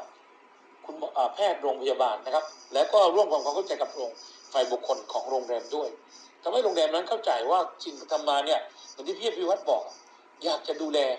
นะครับ ไม่ต้องไปใช้บัตรประกันสังคม ไม่ต้องไปตรวจที่อื่น แต่มหารู้ไหมว่าสิ่งที่อยากจะดูแลนั้น เป็นการที่ปฏิบัติกับเขาด้วยการเรียกปฏิบัติและตีตราเขานะครับ สิ่งเหล่านี้ก็เป็นตัวอย่างนะครับเล็กๆน้อยๆที่มากล่าวให้ฟัง ว่าอัยการเข้ามาเป็นกลไกในการคุ้มครองสิทธิ์อย่างไรนอกจากการเผยแพร่ความรู้ แล้วเรายังมีกลไกในการไกลเกลี่ยประนอมข้อพิพาทโดยตัวพนักงานอัยการ และอีกอย่างหนึ่งถ้าหากว่ามีการฟ้องคดี หากไม่สามารถดำเนินการได้ ต้องถูกเลิกจ้าง หรือกรณีที่ไม่รับค่าชดเชยนะครับ โดยอ้างเหตุการ HIV นั้นเป็นการเลิกจ้างนั้น กฎหมายแรงงานเขาไม่ให้นะครับ เพราะฉะนั้นเราสามารถฟ้องด้วยกค่าค่าจ้างค่าแรงค่าชดเชย หรือค่าเสียหายจากการเลิกจ้างได้อายการเองเราก็มีทนายอาสาประจำสำนักงานอายการจังหวัดนั้นๆ ที่จะคอยบริการช่วยเหลือแต่คดี ให้กับพี่น้องประชาชนนะครับผู้ที่ยากจนยากไร้ และด้อยโอกาสตามรัฐธรรมนูญมาตรา 68 วรรคสามนั้นได้ด้วย นั่นคือบทบาทของอายการปัญหาที่เราทำงานกันมานะครับ ผมเพิ่มเติมนิดหนึ่งกลับกลายเป็นว่า ผู้ประกอบธุรกิจเนี่ยไม่รู้ ว่าการละเมิดหรือการตีตราหรือปฏิการบังคับตรวจ HIV ของนั้นเนี่ยเป็นการละเมิด และกลับมิหนำซ้ำนะครับ พบว่าผู้ที่ละเมิด ผู้ติดเชื้อหรือผู้ที่ถูกบังคับตรวจกลับกลายเป็นแพทย์ ซึ่งเป็นผู้ที่มีความรู้ เช่น เขาส่งเลือดใครมาให้ตรวจก็ตรวจ โดยตัวเองได้รับค่าตอบแทนเป็นค่าตรวจแลบหรือค่ารับรองผล ตัวเองเป็นแพทย์มีหน้าที่รักษาความลับของคนไข้ ตามพรบข้อมูลข่าวสาร แล้วก็พรบสาธารณสุข แล้วก็มันญาติของแพทยสภากลับแจ้งผลการตรวจเหล่านี้ไปให้กับฝ่ายบุคคล โดยที่เขาไม่รู้เลยเขาไม่ฝ่ายบุคคลไม่มีสิทธิ์รู้เลยนะครับผมไปบรรยายที่ไหน ผมก็บอกว่าคุณมีสิทธิ์รู้แค่ว่า คนร้อยี่สิบคนมีคนเสพยาเสพติดสองคน มีคนป่วยเป็นเอชไอวีหนึ่งคน แต่คุณไม่มีสิทธิ์รู้ว่าใครนะครับ คนมีเป็นเบาหวานความดันเป็นโรคตับโรคไตกี่คน แต่คุณไม่มีสิทธิ์รู้ว่าใครเป็นบ้าง คุณจะได้รู้ได้รู้ว่าลูกจ้างของคุณเป็นอย่างไรกลับกลายเป็นบุคคลเหล่านี้ ซึ่งเป็นบุคคลที่มีวิชาชีพ และเป็นคนที่มีกฎหมายคุ้มครองกำหนดอยู่ แล้วไปละเมิด และคนที่ถูกละเมิดเองก็ไม่เคยใช้สิทธิ์ของตัวเอง ในการดำเนินการกับบุคคลเหล่านี้เลย ไม่ว่าจะเป็นฝ่ายบุคคลนะครับ หรือจะเป็นแพทย์หรือเป็นห้องแลบเอกชนต่างๆ ที่ไปตรวจและเผยแพร่จริงๆก็มีโทษจำคุกตั้งแต่ 6 เดือนขึ้นไป และมีโทษปรับด้วย นะครับผมว่าเราต้องทำความใจกับบุคคลเหล่านี้ด้วยบางส่วน และกลับได้ยินได้ฟังจากผู้ที่ติดเชื้อหรือกลุ่มเครือข่ายต่างๆ ว่ากลับเป็นหน่วยงานราชการของเราไม่ว่าจะเป็นโรงพยาบาลต่างๆ กลายเป็นผู้กระทำละเมิดเสียเอง ไปตรวจไปรักษานะครับ ไปทำฟันไปตรวจเลือดหรือไปผู้ป่วย HIV อยู่ในโรงพยาบาล กลายเป็นว่าไปอยู่จำกัดโซนให้เขาให้สัญลักษณ์เต้นอ่าทำเครื่องหมายไว้ที่ใบแพทย์ใบตรวจว่าห้องนี้คือ HIV นะ แล้วก็ไปการใส่ถุงมือใส่เสื้อคลุมสองสามชั้น เพื่อเป็นการป้องกันกลายเป็นว่าหน่วยงานเหล่านี้ ซึ่งเป็นผู้ที่จะต้องมาทำความเข้าใจกับประชาชน ให้รู้ว่า HIV เป็นแล้วหายเป็นแล้วอยู่ร่วมกับคนอื่นได้ เป็นแล้วไม่ได้ติดต่อ เป็นแล้วป้องกันได้ กินยาเสร็จแล้วจะไม่เผยแพร่ไม่ไปยังบุคคลอื่น ไม่ยังไม่สู่ลูก ไม่ยังเป็นคู่ครองคู่สมรสกลายเป็นว่าเราต้องเจอกับบุคคลเหล่านี้ก่อนถึงจะผ่านขั้นนั้นไปได้ ผมเองมาทำงานด้านนี้ กลายเป็นว่าอายการเองก็ไม่ได้เป็นเหมือนนี้ทุกคน บางคนก็มีกำแพงของตัวเอง บางคนก็มีภาพจำที่เชื่อว่า HIV ก็ยังเหมือนเดิม HIV ก็คือเอดส์แต่การที่เราบรรยายกันอยู่เหมือนที่อาจารย์กับพวกเราไปนั่งฟังบรรยายกับสามสามสิบสี่จังหวัดนำร่องพอพูดถึง HIV เขาไม่ได้พูดเลยครับ เขาบอกโครงการเอดส์โครงการเอดส์โครงการเอดส์ผู้เป็นเอดส์ผู้เป็นเอดส์จนอาจารย์สุภัทราเตือนหลายครั้งว่า ท่านต้องเข้าใจนะครับนะครับว่าเอดส์กับ HIV มันต่างกัน ซึ่งนี้เองหน่วยงานที่เป็นหน่วยงานหลักที่เป็นแพทย์ กลับละเลยแล้วก็ไม่ช่วยกันประชาสัมพันธ์นะครับ แล้วยาที่ว่าดีๆ ก็ไม่ได้ออกมาเผยแพร่ให้รู้กันให้เป็นการแพร่หลายแต่ที่สำคัญที่สุดจากการที่เราดำเนินโครงการเรื่องของหน่วยราชการต่างๆไม่ว่าจะเป็นกฎคอตลหรืออหน่วยงานที่เราคุยถึงกลับกลายเป็นว่าแพทย์เสียด้วยซ้ำที่มีภาพจำเหมือนที่อาจารย์บอกหรือพี่พิวัตรบอก เอดเป็นแล้วตายเป็นแล้วรักษาไม่ได้เอดเป็นแล้วอ่อนแอเอดเป็นแล้วไม่เหมือนบุคคลปกติ ผมจึงบอกอาจารย์สุวัตราว่าบอกกับพี่พิวัตรหรือบอกกับทีมงานว่า เราไม่ใช่จะคุยกับชาวบ้านเสร็จแล้วนะครับ เราต้องคุยกับแพทย์เสียด้วยซ้ำแพทย์ต้องไปทำความเข้าใจกับแพทย์ ให้เข้าใจก่อนเป็นหนึ่งเดียว แล้วจึงมาเผยแพร่ให้กับประชาชน และที่สำคัญที่สุดก็ต้องมาบอกเล่าให้อายการเราฟังด้วยนะครับว่ามันเป็นไปทางไหนจริง นะครับ ถ้าเป็นวิทยาศาสตร์เหมือนที่อาจารย์บอกจริง มันต้องเป็นหนึ่งเดียวนะครับ เพราะมันคือทฤษฎีและเป็นหนึ่งแล้ว เพราะฉะนั้นตรงนี้นะครับก็เลยเป็นสิ่งสำคัญที่เราจะต้องปรับภาพลักษณ์นะครับ สร้างความเข้าใจกันต่อไป เพื่อให้เกิดการลดการติดตา ส่วนกลไกการคุ้มครองสิทธินั้น ผมเชื่อว่าจะเข้ามาสู่กระบวนการของอายการ อย่างน้อยนะครับ เราก็มีอายการอยู่เพียงพอที่จะพอช่วยเหลือท่านทั้งหลายได้ แล้วก็มีกลไกกระบวนการทางกฎหมาย โดยเฉพาะมิติกฎหมายที่เรายอมรับว่าเรายังรับมือได้ ขอให้ท่านช่วยส่งมาให้เรา แล้วเราจะช่วยเหลือท่านนะครับ ขอไว้แค่นี้ก่อนครับ ขอบคุณครับ ค่ะ ขอบคุณมากนะคะ เราก็คุยกันมาประมาณอ่าหนึ่งชั่วโมงครึ่งแล้วเนาะคุณน้อยหนาเอาไงดี เราจะเปิดพาแนลให้ให้เพื่อนๆทางบ้านค่ะ ขึ้นมาสอบถามกันไหมคะ เดี๋ยวเปิด เปิดแน่นอนอยู่แล้วน่า ตัวหน้าเองน่ะมีคำถามนิดนึงคือเออก็อย่างในเรื่องของ HIV เนี่ยก็จะมีแบบยังไง มันจะมีสติ๊กมาที่ติดกับคนที่เป็นกลุ่มแบบโฮโมสเอ่อผู้มีความหลากหลายทางเพศนะเนาะก็คือเหมือนแบบหลายหลายคนที่เคยคุยด้วยเนี่ยแม้กระทั่งคนที่แนวว่าเอ่อโอเพนแล้วเนาะเหมือนแบบก็มีการศึกษาเยอะแล้วเนี่ยบางคนก็ยังมีความฝังจิตฝังใจตรงนี้อยู่ว่า คนที่เอ่อมี HIV positive หรือว่ามีโอกาสจะติดมากกว่าเนี่ยก็คือจะต้องเป็นคนกลุ่มที่เป็นเอ่อผู้ชายที่มีชอบเพศเดียวกันอะไรเงี้ยคือหนารู้สึกว่าปัญหาตรงเนี้ยเราเราจะ address มันยังไงดีเราจะเราจะจัดการมันยังไงดีอะค่ะแบบเพื่อลดอคติตรงนี้ เชิญคุณสุภัตตาเลยค่ะ เห็นเปิดไหม เสียงเบามากเลยค่ะ รบกวนรบกวนเอา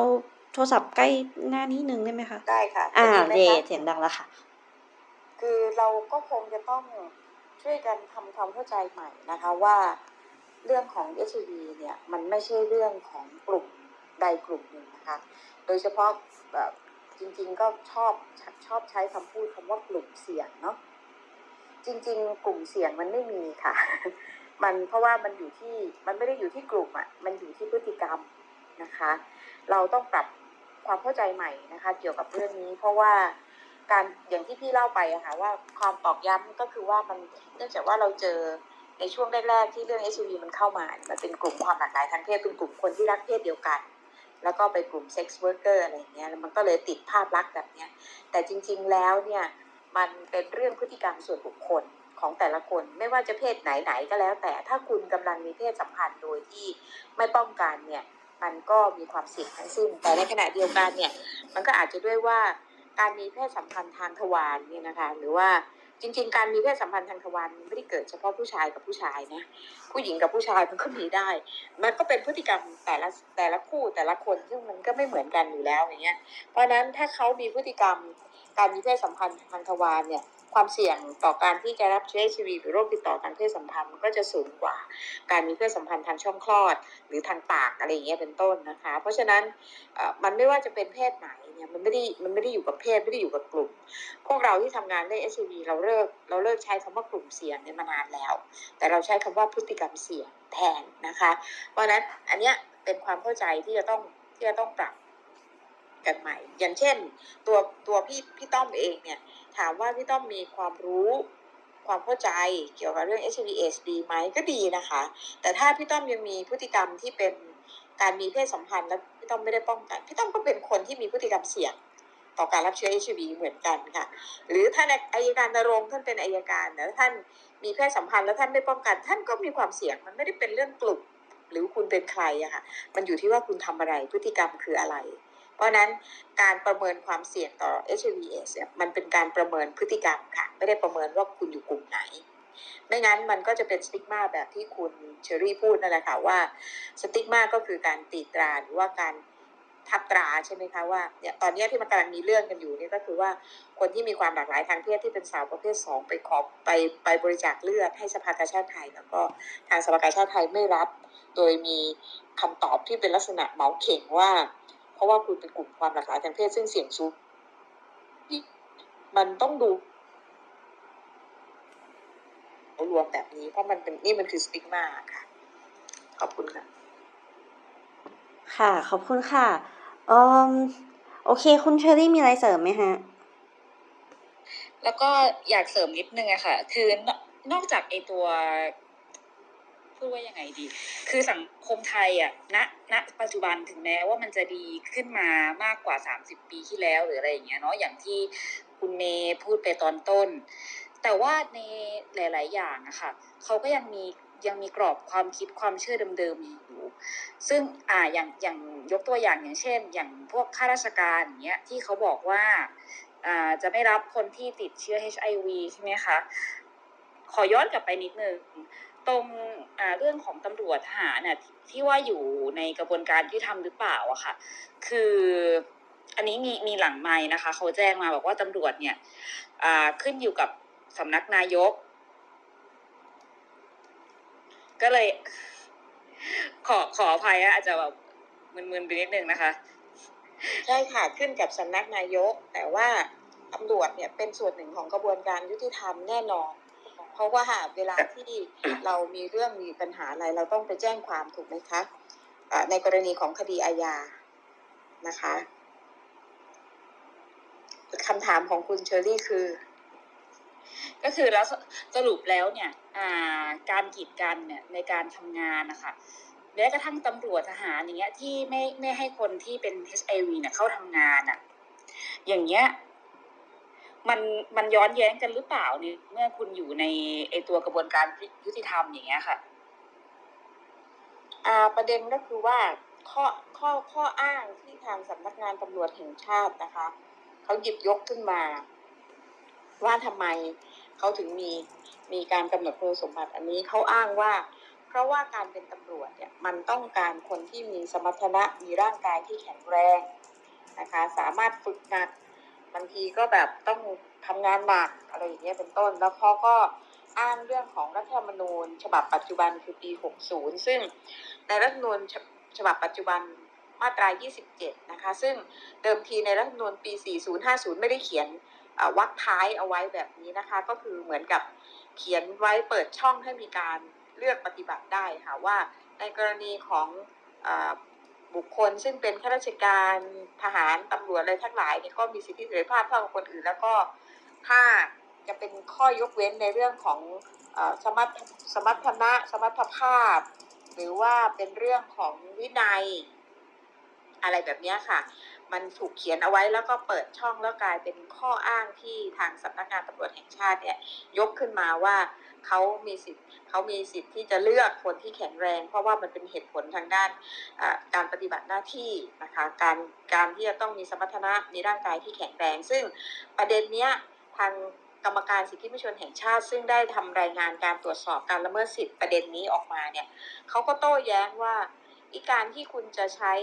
รัฐธรรมนูญวรรคท้ายวรรคสุดท้ายในการที่จะมาเป็นข้ออ้างในการเลือกปฏิบัติ เช่นนี้เนี่ย เช่นเรื่องสมรรถนะเรื่องวินัยเนี่ยมันก็ต้องมีข้อมูลทางวิชาการเข้ามาสนับสนุนด้วย มันถึงจะเป็นเหตุเป็นผลที่ทำได้ เพราะว่าคุณเป็นหน่วยงานของราชการด้วย แต่เขาก็ แต่เขาก็ยังคงยืนยันว่ามันมีผลต่อการปฏิบัติหน้าที่ ซึ่งอันเนี้ยมันคงจะต้องให้คนที่เป็นเป็นหมอหรือเป็นแพทย์เนี่ยออกมายืนยันกันใช่ไหมคะ ซึ่งตอนนี้พวกพี่เองก็กำลังคุยเตรียมการว่าเราจะมีมาตรการในการ ดำเนินการในการที่จะยกฟ้องยกเลิกกฎกตรฉบับนี้ยังไงบ้างอยู่ค่ะ ค่ะขอบคุณค่ะ ก็เดี๋ยวเราเปิดยกมือกันไหมคะคุณเชอรี่ก็เปิดยกมือไว้เลยนะคะ สมมติว่าถ้าใครอยากมีเอ่อขึ้นมาร่วมแลกเปลี่ยนกันนะคะ แล้วก็อยากจะชวนคุยอีกนิดนึงเนยค่ะว่าเหมือนว่าจริงๆแล้วเนี่ยในการที่คนผู้มีเชื้อ HIV เนี่ยที่จะใช้ชีวิตได้อย่าง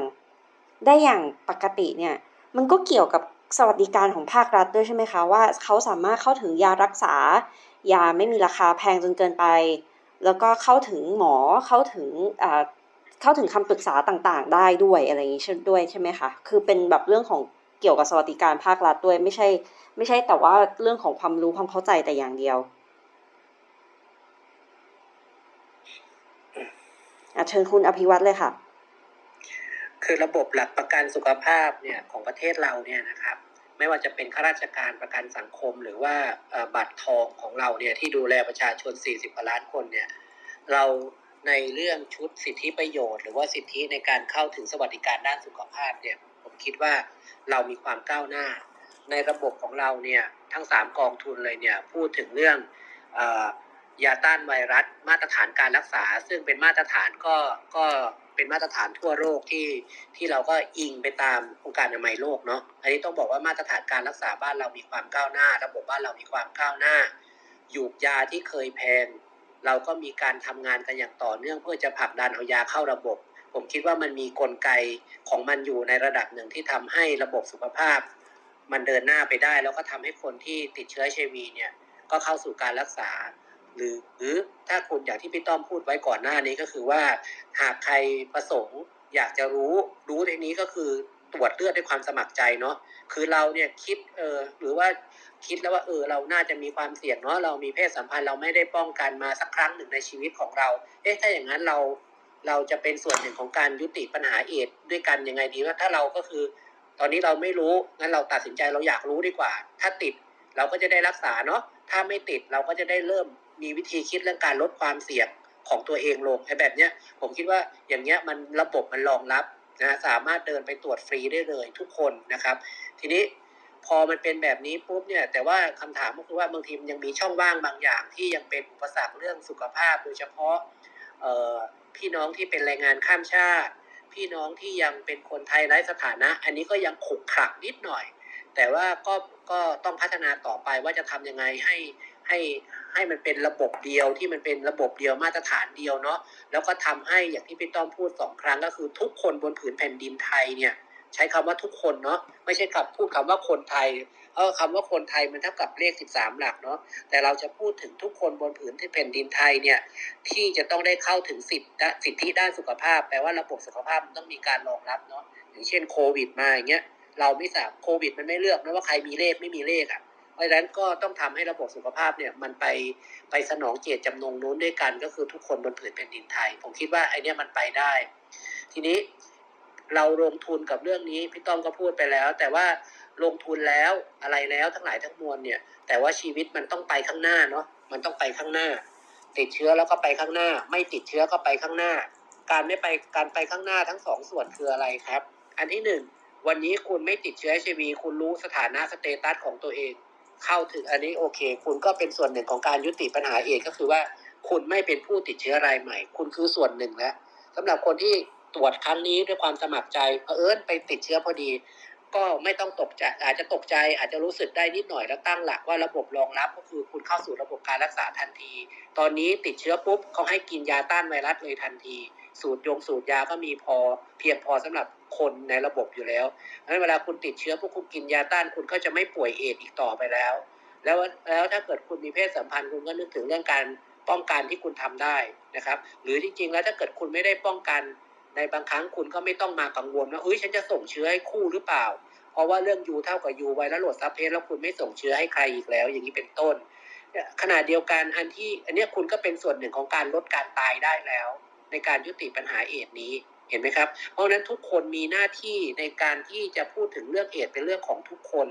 บนผืนแผ่นดินไทยนี้เรื่องเอดไม่ใช่เป็นเรื่องของคนที่ติดเชื้อแล้วอย่างผม หรือหรือเพื่อนๆของผม แต่เรื่องเอดเป็นเรื่องของคนที่ยังไม่ได้ติดเชื้อด้วยนะครับ ในขณะเดียวกันพูดถึงเรื่องลดการตรีตราและการถูกเลือกปฏิบัติ หรือการรังเกียจกีดกันกันเนี่ยทุกคนก็เป็นส่วนหนึ่งของการยุติปัญหานี้ได้ง่าย ๆ เลยก็คือทำให้ทุกคนเข้าถึงสิทธิในการมีงานทำเนาะ ไอ้สวัสดิการ เบี้ยยังชีพสงเคราะห์ของชั่วคราวอะ มันไม่ได้ช่วยทำให้ผู้ติดเชื้อมีคุณภาพชีวิตที่ดีหรอก เพราะว่าเราเรามีชีวิตอยู่ เราไม่ได้ต้องการอยู่กับระบบ เพียงต้องการให้แก้สังคมเมตตา สังคมสงสาร เราไม่ได้ต้องการแบบนั้น แต่เราต้องการสิทธิ์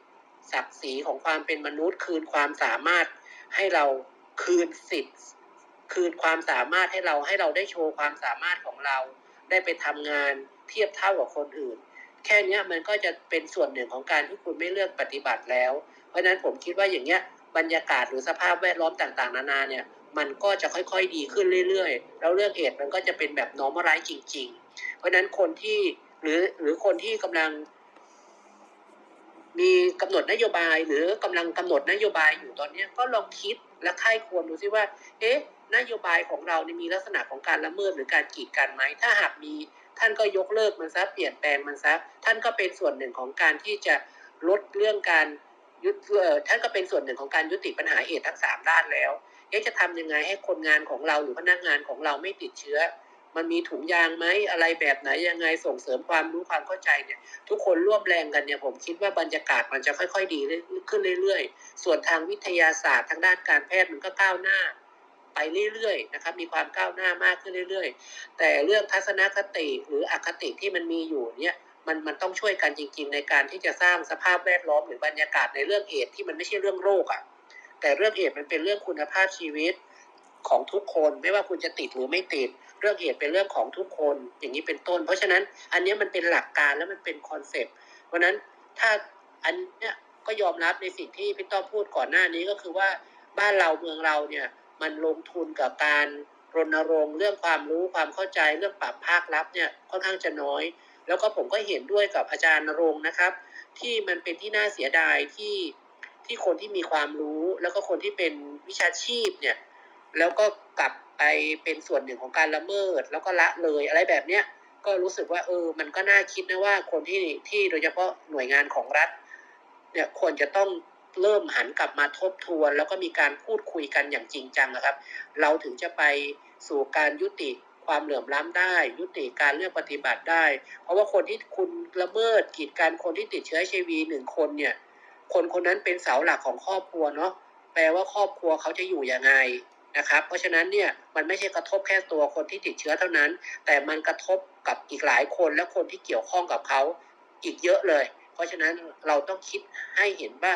คนหนึ่งคนที่ถูกละเมิดเนี่ยมันไม่ใช่แค่มันไม่ใช่กระทบเฉพาะคนละเมิดเท่านั้น แต่มันไปกระทบเครือญาติไปกระทบเรื่องความมั่นคงของการมีชีวิตอยู่ของเขาครับ เพราะฉะนั้นผมคิดว่าเรื่องนี้ต้องต้องช่วยกันต่อไปฮะขอบพระคุณครับ ขอบคุณค่ะ เมื่อสักครู่นี้เห็นคุณสุภัทราเปิดไมค์ด้วยนะคะ ไม่ทราบมีอะไรจะเสริมหรือเปล่านะคะ แต่เดี๋ยวสมมติคุณสุภัทราเล่าอีกครั้งเปิดไมค์เสริมเนี่ย นายอยากขอให้แอดนิดนึงได้ไหมคะว่าตัวร่างพรบนี้เนี่ยจะมีการเปิดรับฟังความคิดเห็นอีกหรือไม่นะคะ แล้วก็พวกเราสามารถเข้าไปอ่าน แล้วก็แสดงความคิดเห็นได้ที่ไหนด้วยค่ะ ขอบคุณค่ะอ๋อค่ะก็คือตามหัวข้อของเราเนี่ยตัวทาย HIV ก่อนทำงานกีดกันหรือป้องกันเนี่ยก็ยังอยากจะตอบคำถามนี้นะคะว่าไอความคิดความเชื่อที่ว่าถ้าเรา มีการตรวจคัดขัดมีการตรวจเพื่อที่จะเลือกเอาคนที่ไม่ติดเชื้อ HIV เข้าไปทำงานเนี่ย จริง ๆ มันก็ไม่ได้ช่วยป้องกันอะไร มันมันมันเสียค่าใช้จ่ายโดยเปล่าประโยชน์ เพราะว่าการตรวจ HIV มันก็ไม่ใช่การป้องกันอยู่แล้ว เข้าไปเป็นพนักงานแล้ว เข้าไปทำงานแล้วก่อนก่อนเข้าไปไม่ติด แต่ว่าเข้าไปแล้วก็อาจจะติดได้ทุกเมื่อ เพราะฉะนั้นจริง ๆ เนี่ยสถานประกอบการหรือ สถานที่ทำงานทั้งหลายก็ควรจะให้ความสำคัญกับการให้ความรู้กับพนักงาน ให้เขารู้สิทธิ์ แล้วก็ให้เขาไปตรวจโดยสมัครใจในกรณีที่เขาจะได้ดูแลตัวเองนะคะ แล้วก็สวัสดิการทางด้านของรัฐที่ดูแลมันก็ไม่ได้เป็นส่วนที่ไปทำให้กระทบกระเทือนกับสถานประกอบการแต่อย่างใดพูดง่ายๆ คือเขาก็ใช้สิทธิ์ในการเบิกค่าใช้จ่ายในการ รักษาในการตรวจอะไรทั้งหมดได้ โดยที่ไม่ไม่ได้เป็นไปเป็นภาระเพิ่มอะไรให้กับสถานประกอบการนี่เป็นอันที่หนึ่งกับอันที่สองก็คือว่าถ้าตัวกฎหมายนี้นะคะเอ่อณวันนี้เนี่ยก็มันผ่านกระบวนการที่เรียกว่าจริงๆ ถ้าก่อนหน้านี้เราก็พยายามจะรณรงค์ให้คนร่วมลงชื่อ เพื่อสนับสนุนกฎหมายนี้นะคะ ในกรณีที่ต้องมีอายุเกิน 18 ปีขึ้นไปก็คือเป็นผู้มีสิทธิ์เลือกตั้งนะคะ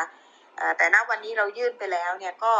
รออีกถ้านับจากวันที่ 24 พฤศจิกายน 64 เนี่ย ไปอีก 45 วันภายใน 45 วันเนี่ย ถ้าเราถ้าเรา